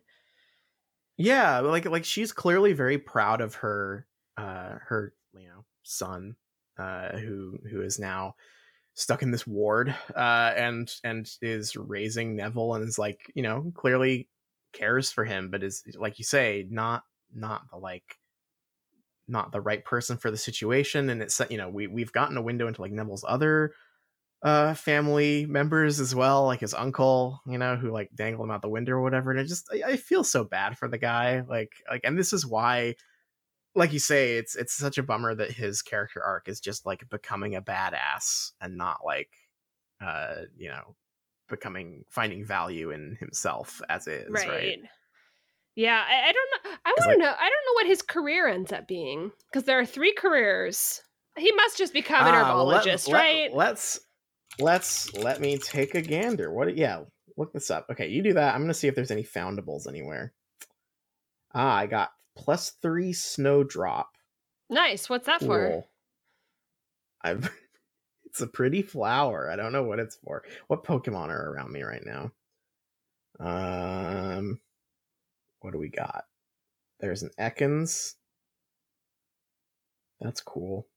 There's a s- there's a Swinub. Oh, I like Swinub. yeah swinub's evolution is um is very good There's a Spoink. I'm gonna catch a Spoink. um I just caught a well i'll tell you what skill tree neville chose when he reached level six in, in harry potter wizards unite um and he chose the Oh, yeah? professor um the professor skill tree um and became a professor okay, of, was of herbology Okay, that's huh. Do, do, do- professors at Hogwarts are they, like college professors where they're like also doing other work? I, or I think so i are think they just I kind of got that impression in the early books, especially with with Professor Sprout, who I think had like, eh, who also does like experimental potions and stuff, and works with Snape on that stuff. But at the same time, oh, and, that's and right. I guess like Snape's job, like he is a potions professor, but he's also a potions master, which I assume has like a research bent to it. I don't know, yeah, but I don't know. Snape Yeah, also became a professor when he was like eighteen, so that's right. He, and he's not, you know, you know, definitely still handsome, but like you know, Wizards Unite, he should be like nineteen or twenty or whatever, and he's looking not that for sure. In oh, and excuse me, Hogwarts. yeah, Mystery. yeah. Um, Still, still Al- Alan Rickman Snape. Yeah. Well, I um I'm just checking in on Wizards Unite and uh I am collecting a potion. Do you still have energy? I've, I've got I I collected all of my my achievements or whatever and uh yes, I got uh I got some more I don't think I got any more energy.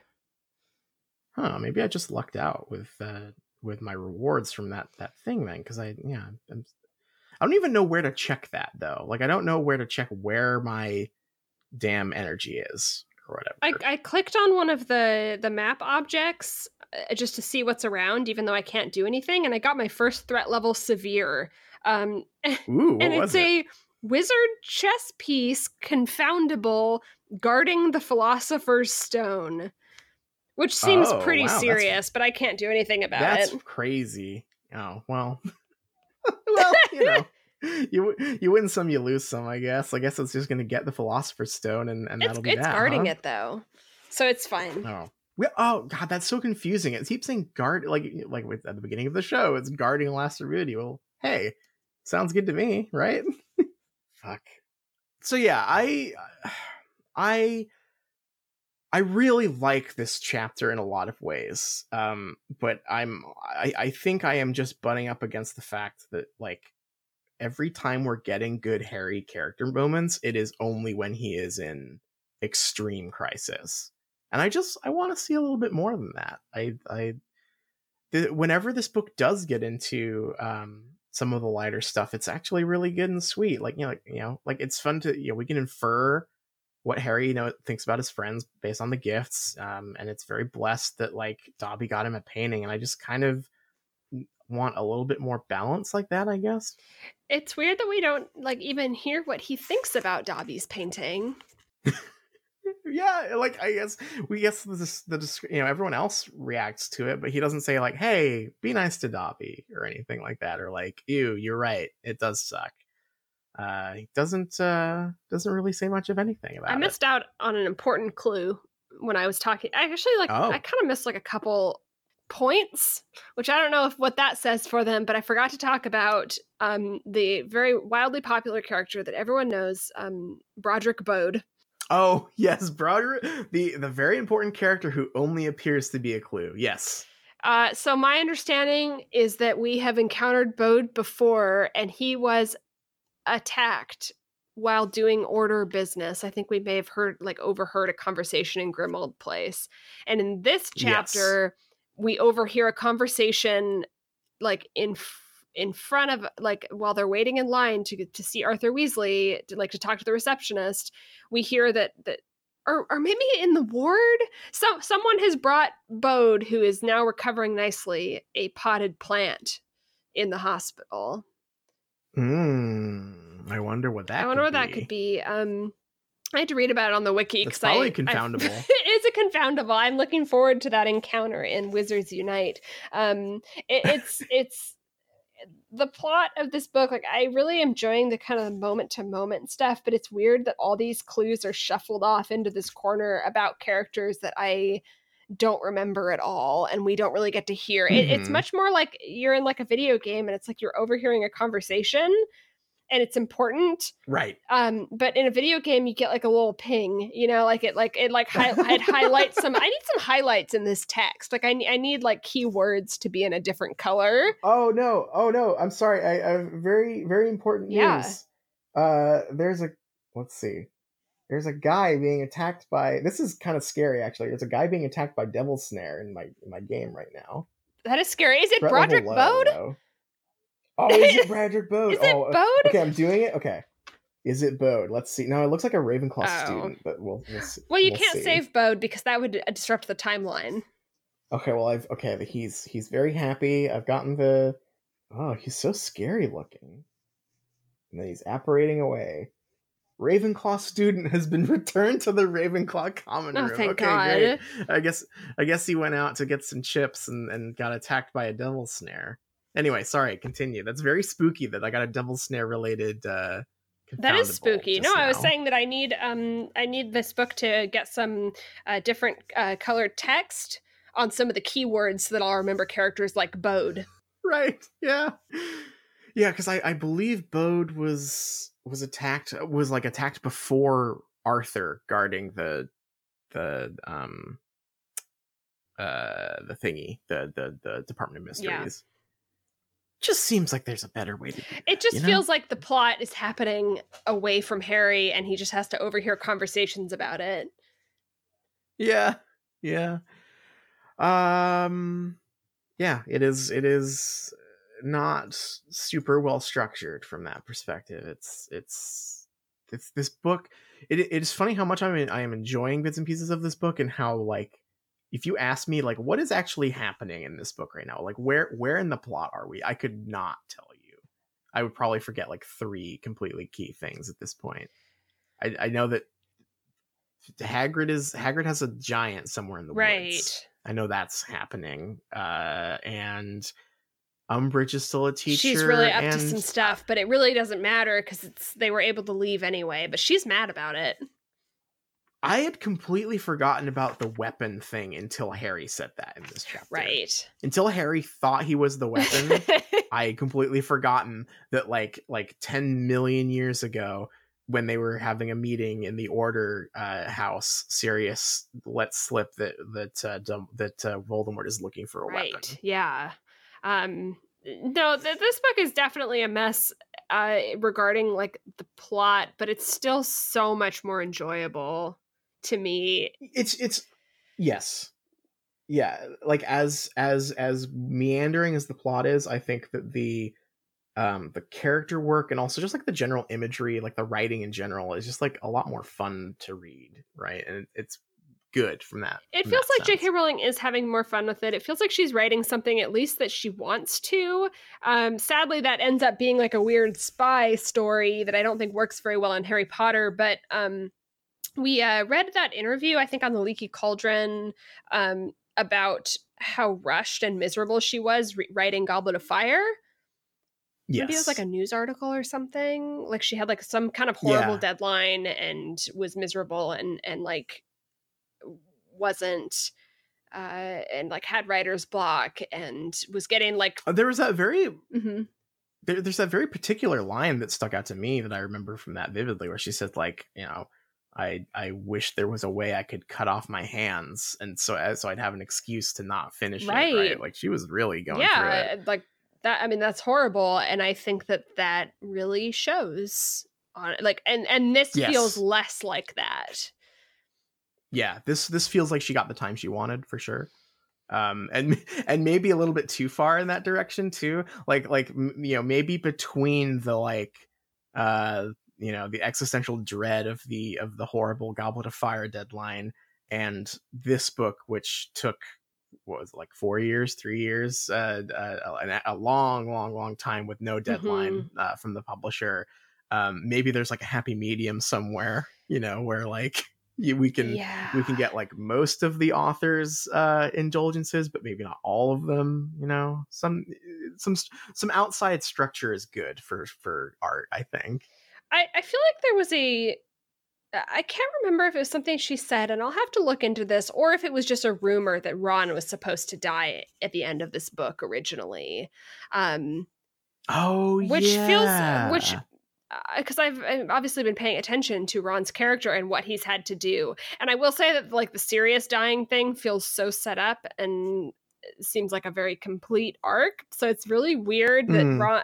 I'm surprised I haven't seen more like echoes of Ron preparing to die in the book. yeah i'd be curious i'd be curious to see if there's like any early version stuff floating around like that this was it this book that had a leak or was that I think it was a later one, something a, oh i think it was So- seven that a something leak. like that. but yes something got out there early and and uh, was kind of a big deal. But yeah i um i think it's uh, i think that's a really good observation like between the two books and like you know they're similarly long and and, and complicated but uh, you can tell that she at least wasn't waiting for death writing this one right you know? yeah. Um i have one more th- last thing for this chapter that i kind of skipped over and it's the conversation that harry has with phineas. Um oh yeah i yeah he because phineas is the one that shows up he he has a like a connecting portrait to to dumbledore's office and dumbledore sends a message through him uh that's uh you know don't don't leave like Dum- Dumbledore has, Right. has knows that Harry is going to try to leave or try to freak out, and and sends Phineas just to to deliver that message. Um, and Yeah. Phineas editorializes a little bit and uh, has has a a rant against against teens, basically. yeah So I like that scene, uh, but I just want to give a shout out to um, some folks on the subreddit who like to make some posts about Phineas.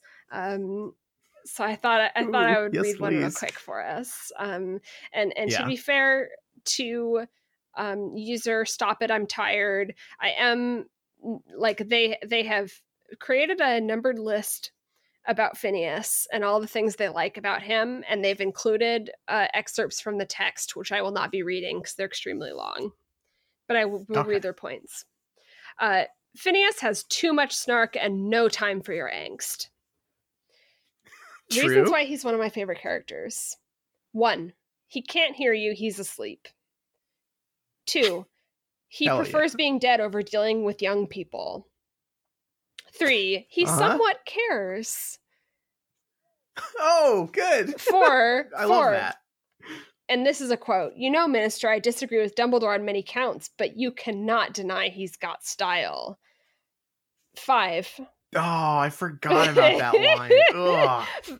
Five, he played a significant part in saving the wizarding world by helping the trio and informing Snape of their steps. Six, he actually changed his mindset eventually and was proud that Slytherins helped defeat Voldemort. Um, so I just I just wanted to talk about this because there are like several several posts about Phineas about how he's like should be put in the movies because he's like the master of sass. Hmm. Yeah, they'd have him. He would be okay. I really like Uh-huh. Phineas, um, uh, as a character in in this scene, and and and and I'm assuming I will enjoy him uh, in later scenes. Um, but here's the thing. Uh, we I'm so glad that we do not have movie Phineas because if we were getting movie Phineas now, he would be the Marvel character. Oh my god, he'd be Iron Man. He would be Iron Man. He would be Robert Downey Jr. And he, yeah, he'd be like, yeah, uh, uh, pipe down, Four Eyes. Uh, I've got to go uh, talk to Dumbledore about the Dark Lord, the big wizard guy. You know, that guy. Yeah, kind of important. Like he would just be doing that shit all the time, and it Oh, would drive that's me so perfect, and that fits perfectly with this other post I have. Justice for Phineas. Uh, Phineas is one of my more favorite minor characters because he's such a sasspot that didn't make it into the films. Who would you cast? And I guess our answer there is Robert Downey Jr.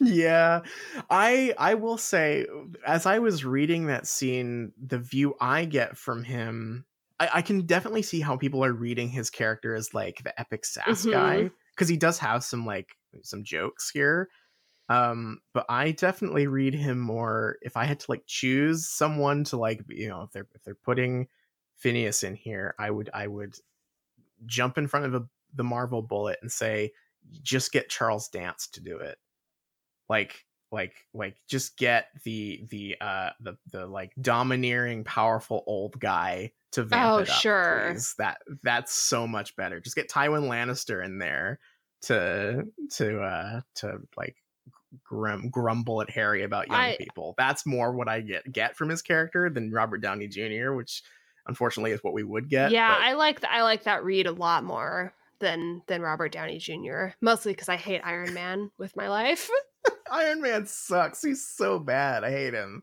Um, but yeah, that is the character we would get for sure. Uh little behind the scenes note here. Is this why you sent me the Phineas and Ferb thing yesterday? You sent me a link to a, a Harry Potter Phineas and Ferb theme song. Yes. Yes, that's why. Yes, I d- yes, Thank I you. did I did go to um www.reddit.com slash r slash Harry Potter and type in Phineas into Phineas. into the, the search bar there and you would expect um, mostly posts about the character from Harry Potter, Phineas, but you might also uh, come across a Phineas and Ferb theme song parody post.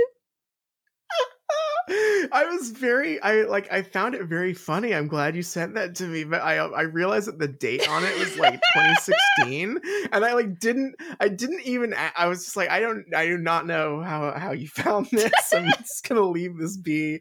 Like what were you searching for that you found a Phineas and Ferb thing? But now it all makes sense. So that's, that's It, yeah. I feel like Thank I come across a lot of stuff that I mean we do, we do this like we send each other because it's like well this doesn't really work for the podcast but it is extremely very funny. Yeah, it's very good. Um, I think I would like to close out our discussion on this chapter with my maybe my favorite line in all of. Oh Harry sure, that is exciting here. Uh, I'm gonna actually get, take it the full wind up to it because I think that the uh, many points of ellipsis add Oh, to it yeah. as well. He felt dirty, contaminated, as though he were carrying some deadly germ, unworthy to sit on the underground train back from the hospital with innocent, clean people whose minds and bodies were free of the taint of Voldemort. Dot, dot, dot, dot, dot.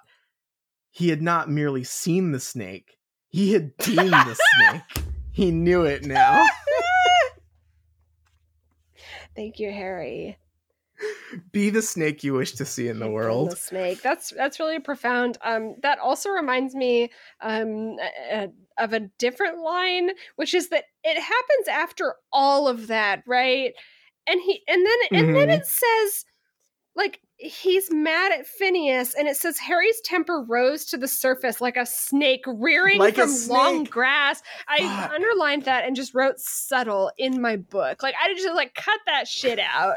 you can't. No, yeah, you no. can't do that. Nope, I don't know about that one. Yeah, you definitely can't do that. that's that's that's definitely somewhere where I was like, ah, this one had this one has no deadline and You no you can't put that in there after a dramatic I had been the snake. You can't I hadn't just seen the snake. I was I, I am the snake. Very powerful.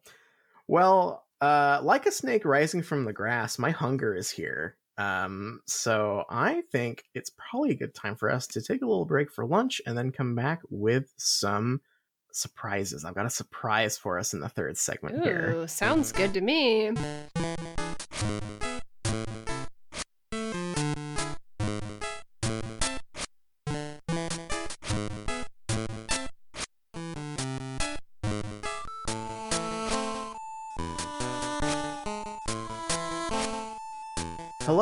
And welcome back. I just rescued Ron from a giant spider. Well done. I don't know how you still have energy. um yeah it's a it's a mystery to everyone maybe they know that that i you know i'm posting all these screenshots to twitter as i'm doing this and maybe they're like well well pass pass pass along some energy i guess Maybe. I think I encountered the very difficult encounter, um, which was a security troll guarding the veil that Sirius falls through, Mm, uh, just in an open field. And I didn't really know how it worked. Um, and I made a bunch of failed attempts because it was like a severe threat level, which I assume would be like if I encountered a Pokemon that's really hard to catch and just like threw all my my Pokeballs at it and failed. Right.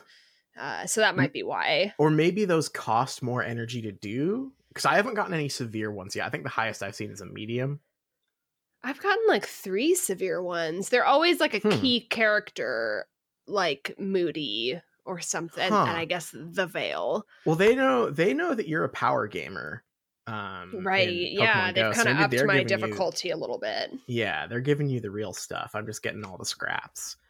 Um, but uh, I'm gonna I'm gonna have to wrench myself away from that game for a little bit now because I have a very special treat for us. Oh, I have an interview from 2003, uh, right after the fifth book came out. In fact, I think this might be before uh, the uh, the fifth book comes out. Uh, an interview between J.K. Rowling and Katie Couric. No! this is a this is a this is a return to yes. uh, horror. Um, how long how long ago was it that we watched that Dateline um, Harry Potter and the Sorcerer's Stone I special? honestly, I honestly think that might be like the third episode we ever did. oh, it's so It's- fucked up. It's if if you are if you are joining us uh, and you have not listened to our Sorcerer's Stone coverage, go back and and and find this. Um, there was an interview with her before uh, the first movie came out uh, between Katie Couric and J.K. Rowling, and they fucking hate each other. It is plain as day. Uh, that Katie Couric seemed confused about yes. Harry Potter. Sort Katie- of. yeah, Katie seems very dismissive, and J.K. Rowling just kind of takes the bait, I guess, each time, and and she seems very pissed off. And uh, and this interview continues that uh, that uh, Great. that- I can't wait. theme. All right, this is from uh, June twentieth, two thousand three. The battlements may look like Hogwarts School of Witchcraft and Wizardry, but it's really ancient Edinburgh Castle.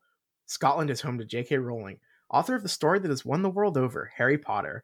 Her books about the boy wizard have sold more than 200 million copies, made Rowling richer than the Queen of England. As Harry Potter and the Order of the Phoenix goes on sale, many booksellers are hoping the fifth tale in the series flies out faster than a Nimbus 2000. Fans have waited three long years since the last installment. Why so long? In an exclusive interview with NBC's Katie Couric, Rowling dispels some myths and spills some secrets about her magical, mysterious world. It's the most eagerly anticipated children's book of all time. At midnight, June 21st, is the witching hour. Harry Potter and the Order of the Phoenix continues the saga of the boy wizard with a lightning bolt scar, and readers of all ages have been dying to know what will happen next. All the publishers will say is it's deeper, darker, uh, and wait, excuse me. Uh, all the publishers will say is deeper secrets, darker powers, stronger magic. What are the secrets? Darker, darker powers, stronger magic. We already got gun spell. How how much darker did the spells get? well, we have deeper secrets. Uh, uh, uh, is um you know not just seeing the snake, but being the snake. Right. Them, yeah, sure. that's true. So we decided to go straight to the source, the author who's cast the spell over us mere muggles, J.K. Rowling. As titillating as that one line from the new book was, I was counting on a little more 411. Clearly, I was uh, clearly I felt it was my mission to get Rowling to start spilling her Bertie Botts beans. I don't like that. Spill your beans, JK. okay. Um, I wish, I wish, I wish I had the video of this, but this is uh this is uh just going to be a line by line interview here. Couric, can you just tell me basically what happens in this book? That's a specific. So question. I don't have to fucking read it. can you just tell me basically what happens? Um, Rowling, yeah, that was very scalpel sharp. He had a really hard time in this book, I would say. Couric, is he going oh, hang on. I'm sorry. I need to back up here. there's there's even there's like a pull quote before all this that's even weirder at the top of this. Okay. Katie Couric, can you tell me a little bit about this book or will you have to kill me? Rowling, laughter. I will have to kill you, but you know, if you're prepared to take that risk. Uh, she does give us some clues later on, but there's good reason why Rowling so closely guards her Chamber of Secrets. Don't say ah, that. Don't talk about her beans. Don't talk about her Chamber of Secrets, please. In the last few months, fake chapters have shown up on the internet, and a British printing company employee was caught trying to sell stolen book pages. That's the thing I was trying to remember earlier. Hell yeah. Keeping the secret is crucial to the multi million dollar marketing campaign. Oh no. Uh, keep, so there was. Keep the secrets. Keep the secrets. So there was concern the cauldron could be leaky, but of course, being a skilled journalist, I was able to craft my questions so carefully she had no choice but to blab. Okay, and then it goes into Couric. Can you tell me just basically what happens to Harry in this book? That's a specific question. Rowling. Yeah, that was very scalpel sharp. He has a really hard time in this book, I would say. Couric. Is he going through pu- puberty? Rowling. Yes, he is. He's angrier. Couric. Does he have zits? Rowling. No, he doesn't. Is this? wait, he doesn't have zits? Like, like that's canon? Just wait, Rowling. No, he doesn't. I see someone. I see Harry as someone who has great skin. That's one thing he has going for him. Thank God. I oh mean, oh my... spots on top of everything else would be too horrible for him. This is haunting. this is and so yes, much.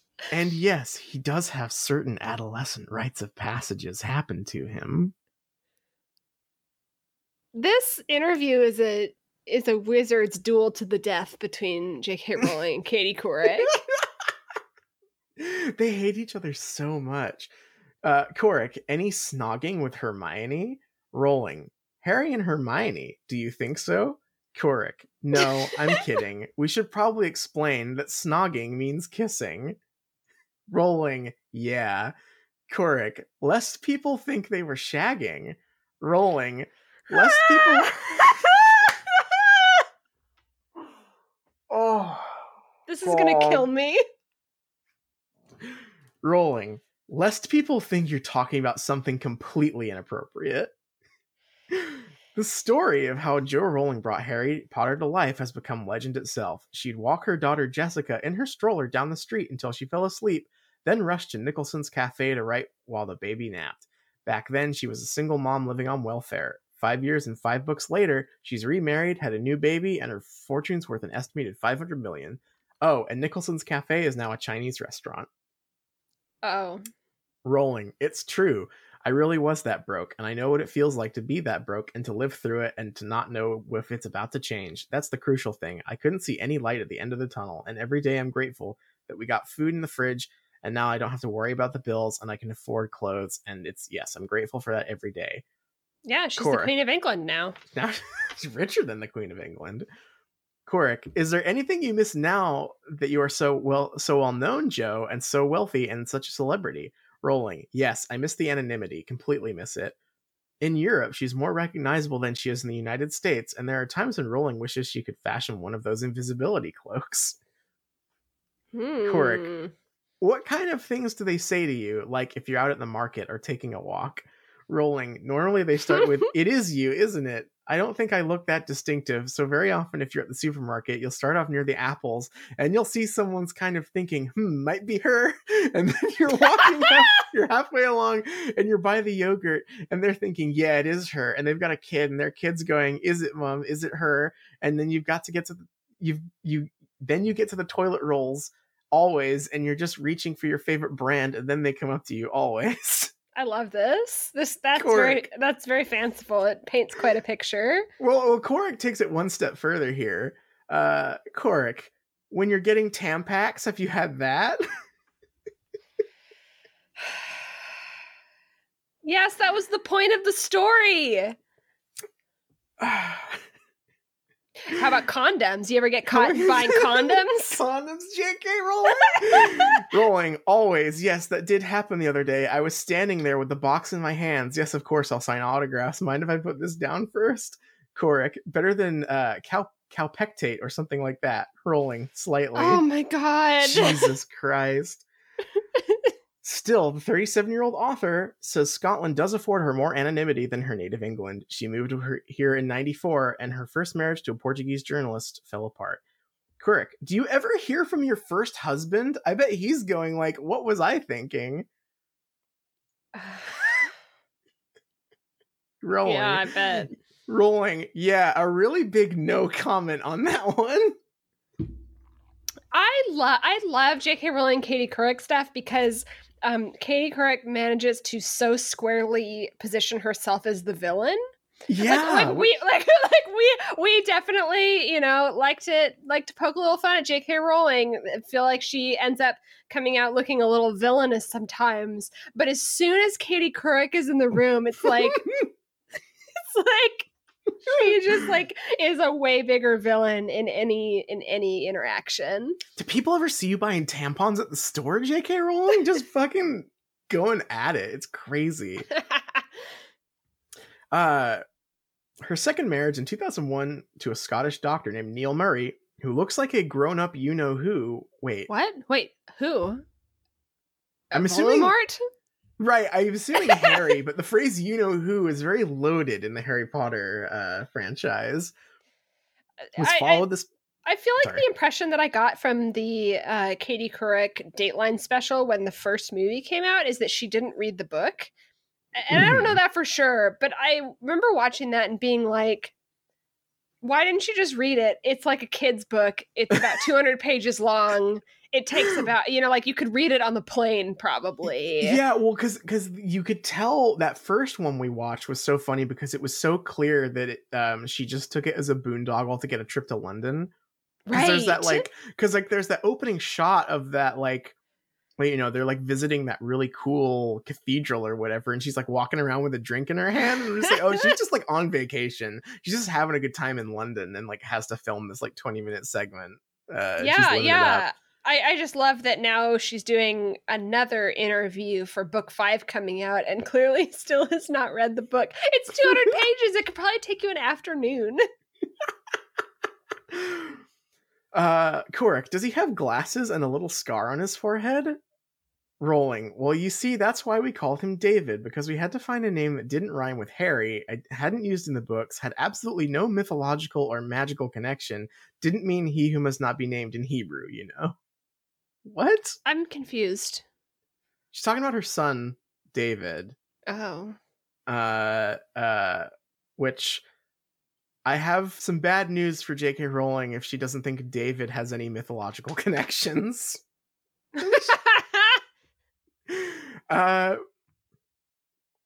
uh, meanwhile, Rowling's money keeps rolling in. The first Mm. four Harry Potter no- oh, I just got the rolling in thing. Uh, the Mm. first four Harry Potter novels continue to fly off the shelves in 200 countries in 55 different languages. And the phenomenon's leapt off the pages and onto the silver screen. The first two Harry Potter feature films have grossed a combined 1.8 billion worldwide. But after writing four mega-selling books in a lightning fast five years, some wondered if the long wait for book number five meant Rowling was losing her magic touch. Couric, endless rumors and speculation about this book. Rowling, why? J.K. Rowling is being redeemed Yeah. in this, interview to me. this- hmm uh, Couric, it took three years to write. People say you had writer's block, that you weren't interested in Harry. And can I just say, sorry, I, I know, I- I know, you know, I lived through this. I remember this being a big deal, but it is so funny uh being anxious about an author taking three years to finish a sequel now that like all of the game of thrones shit has happened It's very funny. Three years, stu- Just- like it definitely felt like a long time to me, who had only been on the earth for thirteen years, exactly, right? yeah. So it's like, yeah, three years feels like a long time, and now I'm like, it's really like for a for a novel, like three years just isn't that isn't I'll- that crazy? i happily wait three years between like movies and and, and video games right like sure. um uh, it took three years to write. People say you had writer's block, that you weren't interested in Harry anymore, that you were distracted by your family and your wealth. Rowling, yeah, yeah. Couric, so settle it once and for all. What? Why did it take so long? Rowling, well, just the writing of it. It's a long book, and that's just how long it took to write. And I said to my publisher, I don't want a deadline this time because I knew I'd need to take some more time. So it's not true that I have writer's block. And as far as you know, being distracted by other stuff, I think I really would have been distracted before now. I've been writing Harry through some through something like three changes of country, a marriage, a divorce, a birth of my daughter, unemployment, employment. I mean, I don't think I'm getting some. I don't think getting some money is going to knock me off track now. I'm making the Jim Halpert office face to the camera. wow.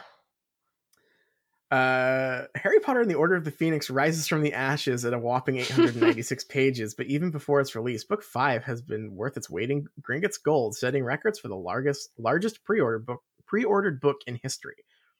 Rowling. There is a lot in this book. I can only say I've had to lay certain clues in Book Five. Some clues are resolved. Some things are resolved in Book Five, and there's information in there that you really do need to know. Otherwise, people will feel cheated when certain outcomes happen. What does that Hmm. mean? Hmm, what does that mean? She's talking about Horcruxes, probably Horcruxes. She, she's Oh. probably still feeling herself over the uh the uh, in essence divided line. Um Couric, you know when the last book came out that the death of one character at the beginning sorry, this this is formatted really weird because this is like a uh, I'm I'm looking at a um Wayback Machine of NBC's website in 2003 Oh, and just sure. between between this line there is a like the lowest resolution picture i've ever seen of the first movie uh just stuck in between this paragraph here okay so let me scroll to the point where i can read the whole thing. You said when the last book came out that the death of one character was the beginning of the deaths. Yikes. Yikes. Rowling. Yikes. Rowling. Yeah that's nice isn't it? There's going to be a bloodbath. Laughter. What? jk Rowling oh my god I, i'm going to i'm going to clip that. That is that is maybe my new twitter header That jk Rowling so yeah that's nice isn't it there's going to be a bloodbath laughter oh my god Couric, what does that mean? Rowling. It's a war. Essentially, a war has broken out again. And when I say the beginning of the deaths, I mean the deaths that are meaningful, I suppose, to the reader. In this book, what I consider to be a major character dies. It was awful to write. It was absolutely awful. And I was literally, well, I did. After I did it, I cried doing it and walked into the kitchen afterwards. And Neil said to me, What's the matter? And I said, Well, I've just killed the person I'm going to kill. He doesn't know who it is. And Neil says, Well, don't do it then. Neil is a hero. Neil's a hero, yeah. This is incredible.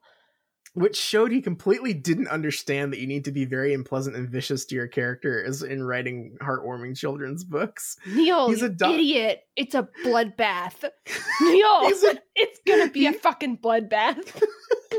She's just laughing maniacally. Oh no, Neil. It's a war. Uh, he's a doctor. He just doesn't get it. He's more into saving people than killing them. Me, I'm into killing people. That's right. I'm an author. I kill people. My stupid husband is a doctor. He wouldn't get it.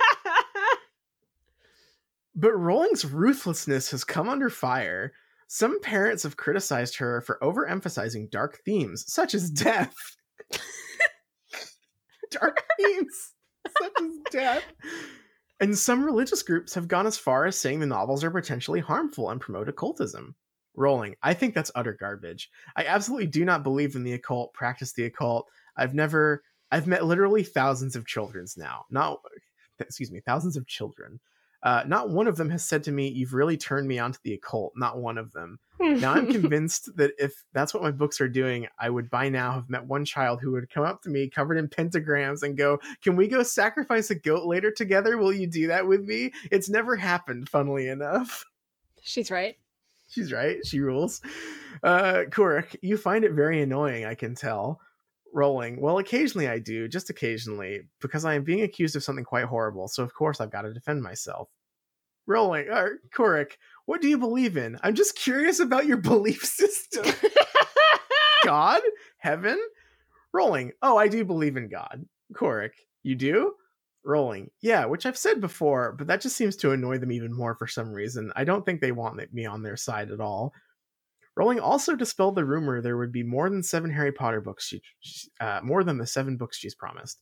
And true to form, she won't accept a deadline for writing the last two, but one thing's for sure now that the word muggle has been added to the Oxford Dictionary, Rowling's assured of literary immortality. Couric, that gives you a feeling about A, what kind of impact you've had, and B, how enduring people think these books will be. Because as far as I know, they don't take a lot of words out of the dictionary. Rowling, that would be so embarrassing. It would be like it would be like being melted down at Madame Tussauds. I always think that's the ultimate humiliation. That's why I wouldn't really want to be in Madame Tussauds because the day comes when they melt you down to make you into someone else. Um, what? Couric, it does. Oh God, I'm in there Rowling. Well, some people they keep. oh my god, that's a critical hit. Oh God, and that's the that's where the interview ends. That's no the end of the- way. that's the that's the interview ender, and then it just says the third Harry Potter movie, Prisoner of Azkaban, just finished filming in Scotland for release in 2004. That's the end of the interview. this was a real meeting of the minds. Ah, I need to see if there are just like, are there, are- I, I- like maybe there's one of these for like every book and every movie. I I am so into uh this like weird uncomfortable relationship they have. I'm blown away by this. It's so good, and I'm so glad that that we have uh, J.K. Rowling on on record saying uh, it's going to be a bloodbath and laughing. That's blessed. It's gonna be a bloodbath.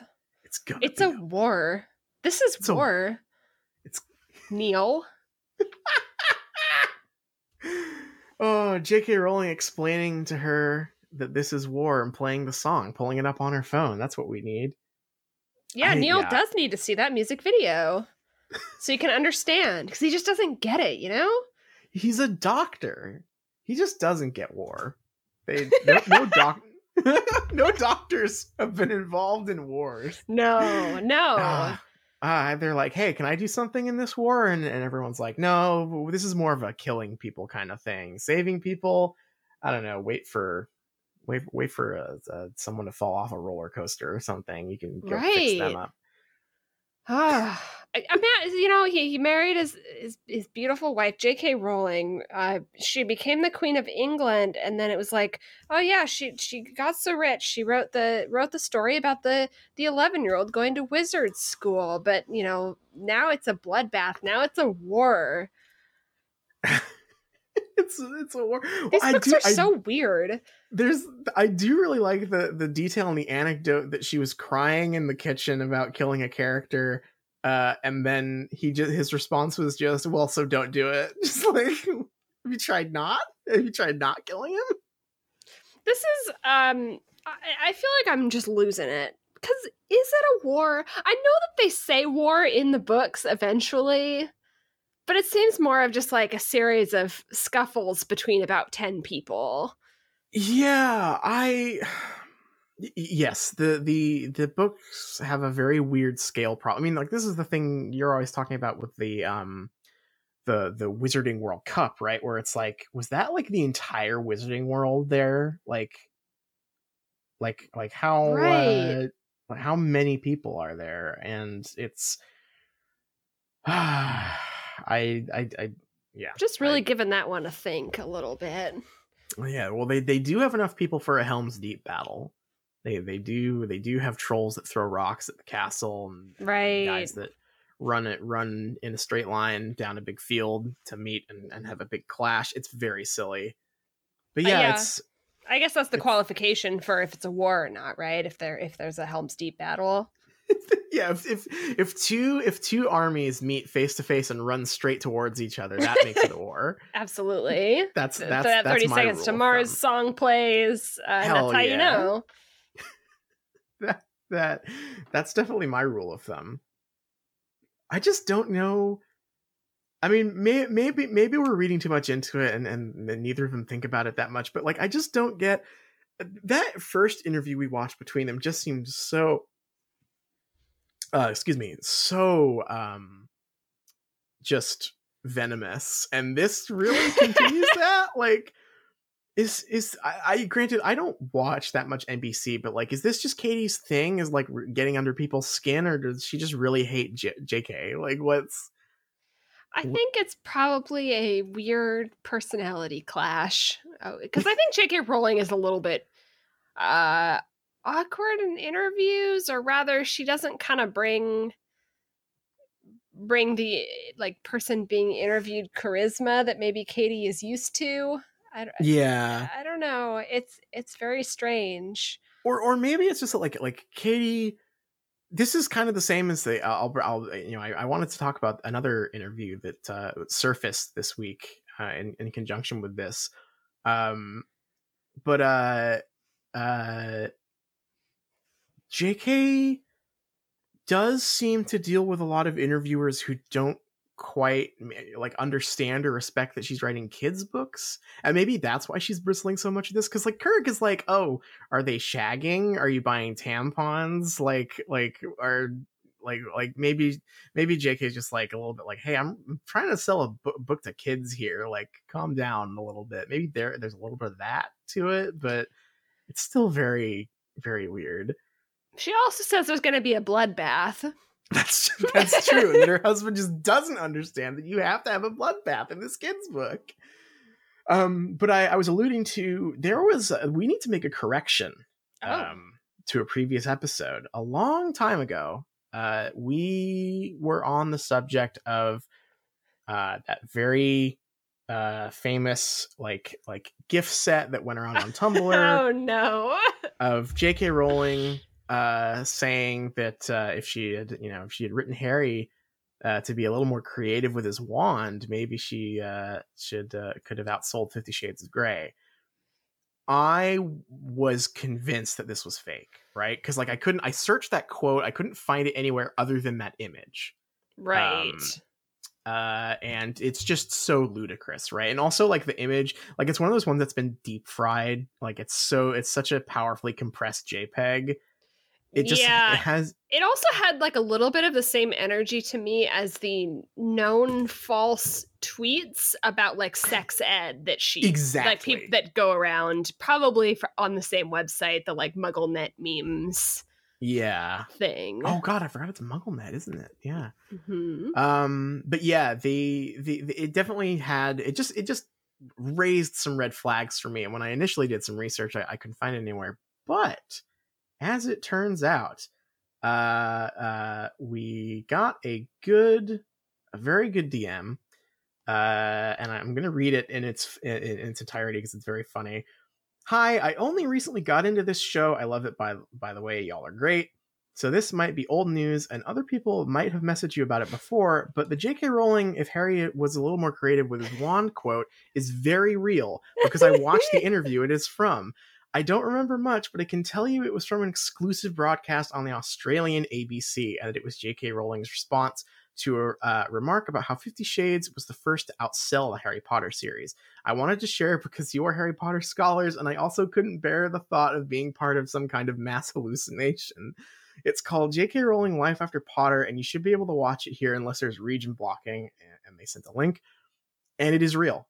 I watched the entire 20 minute interview because I was like, I don't, am I being pranked here? Am I, am I, am I, is this a joke? But it's totally there. Um, and I think it's even, the, the image version really doesn't capture how awkward it is. Um, I would imagine it would be extremely awkward. I mean, J.K. Rowling is already very awkward in interviews. and I don't mean that to be mean. I would no, be as no. well. I'm very totally. awkward. So that's not, but she just is. So I cannot, I cannot imagine. Um, I, I because like she had to have had that line prepared, right? You don't just like that's not a just something that you come up with off the top of your head as like an awkward person being interviewed.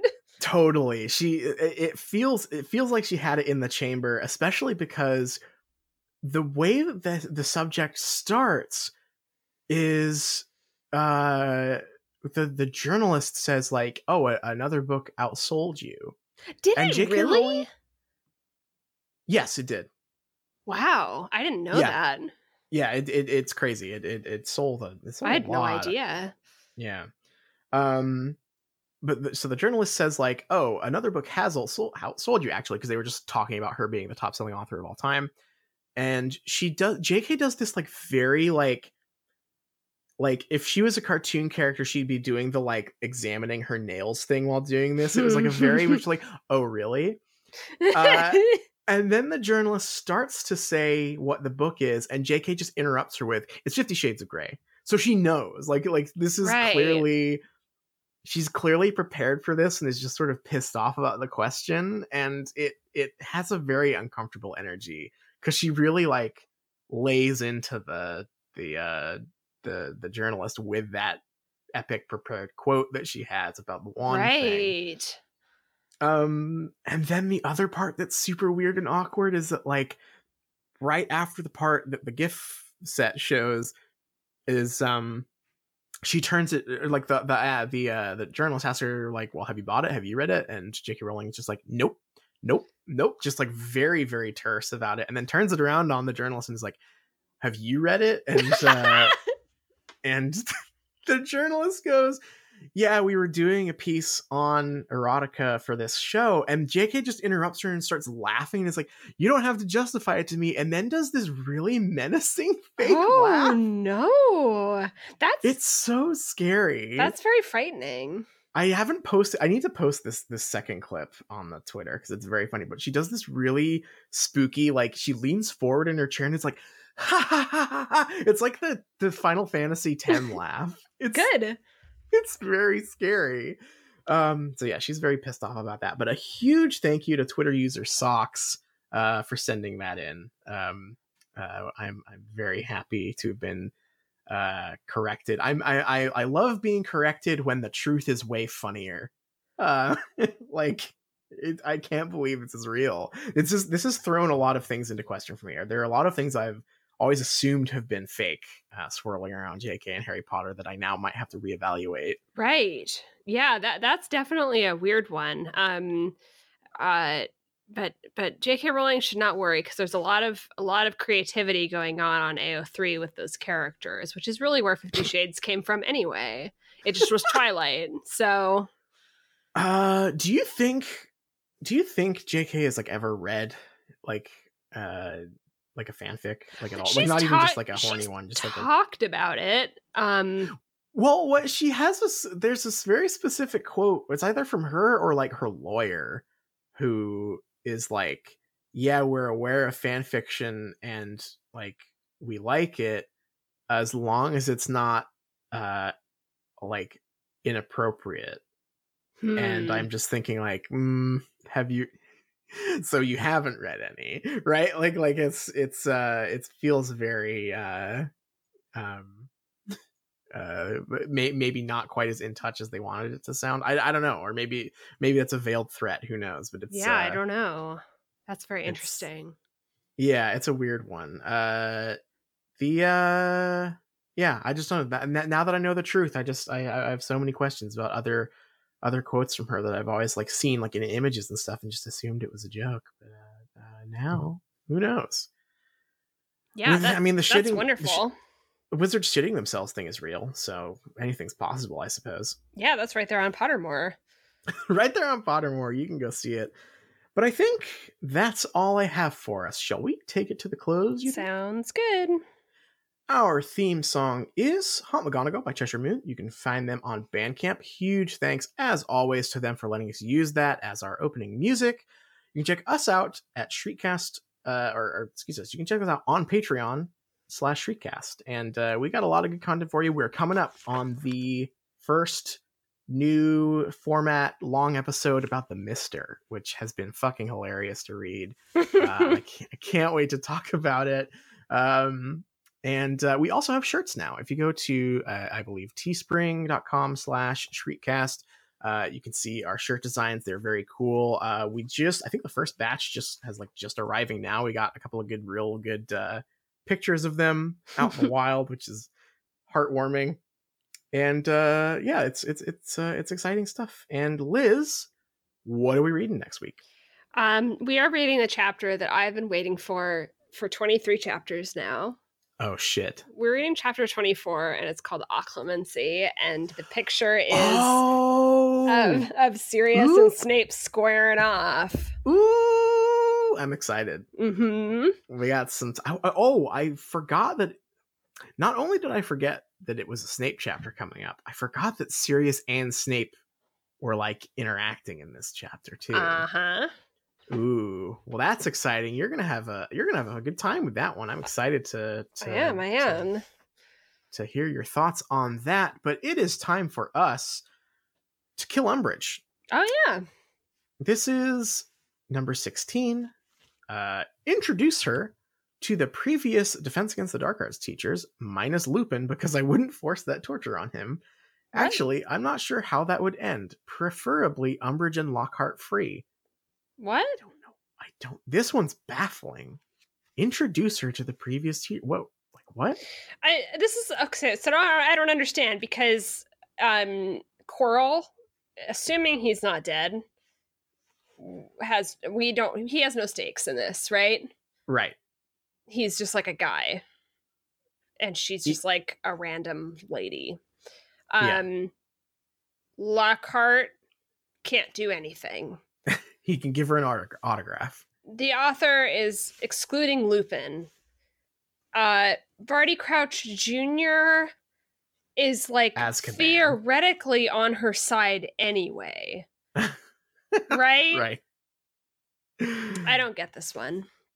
I really don't understand this one. Does Flute Piano Uh, have anything to say? Did she get it? flute it? Piano, flute piano does have something to say, but I'm afraid it is maybe equally baffling. Oh. But Quirrell's dead, unless you're talking about the ship. Pun pun pun pun pun pun pun pun pun. Okay, yeah, I'm done. I'm gonna be I'm gonna be uh just turning this one over in my head for the next week or I'm so. puzzling this one out. what the fuck does that mean? Pun, Quir, what ship is Quirrell? uh, What ship do you? What what do you combine to get Quirrell as a ship name? It's very interesting. Uh well I'll I'll work on that one. That's yes, that is very strange. Okay, well before we go, I have a magical. What have I got? I've got a opening my game. I've got some goop. Oh no, I have a. Oh, that's mm. Okay, What'd you get? I got a troll that's like uh being all tied up by by a devil's snare, and it is a high. This okay. This is my first high one, so I guess I'm going to take care of that. Uh, while everyone else should please read another book.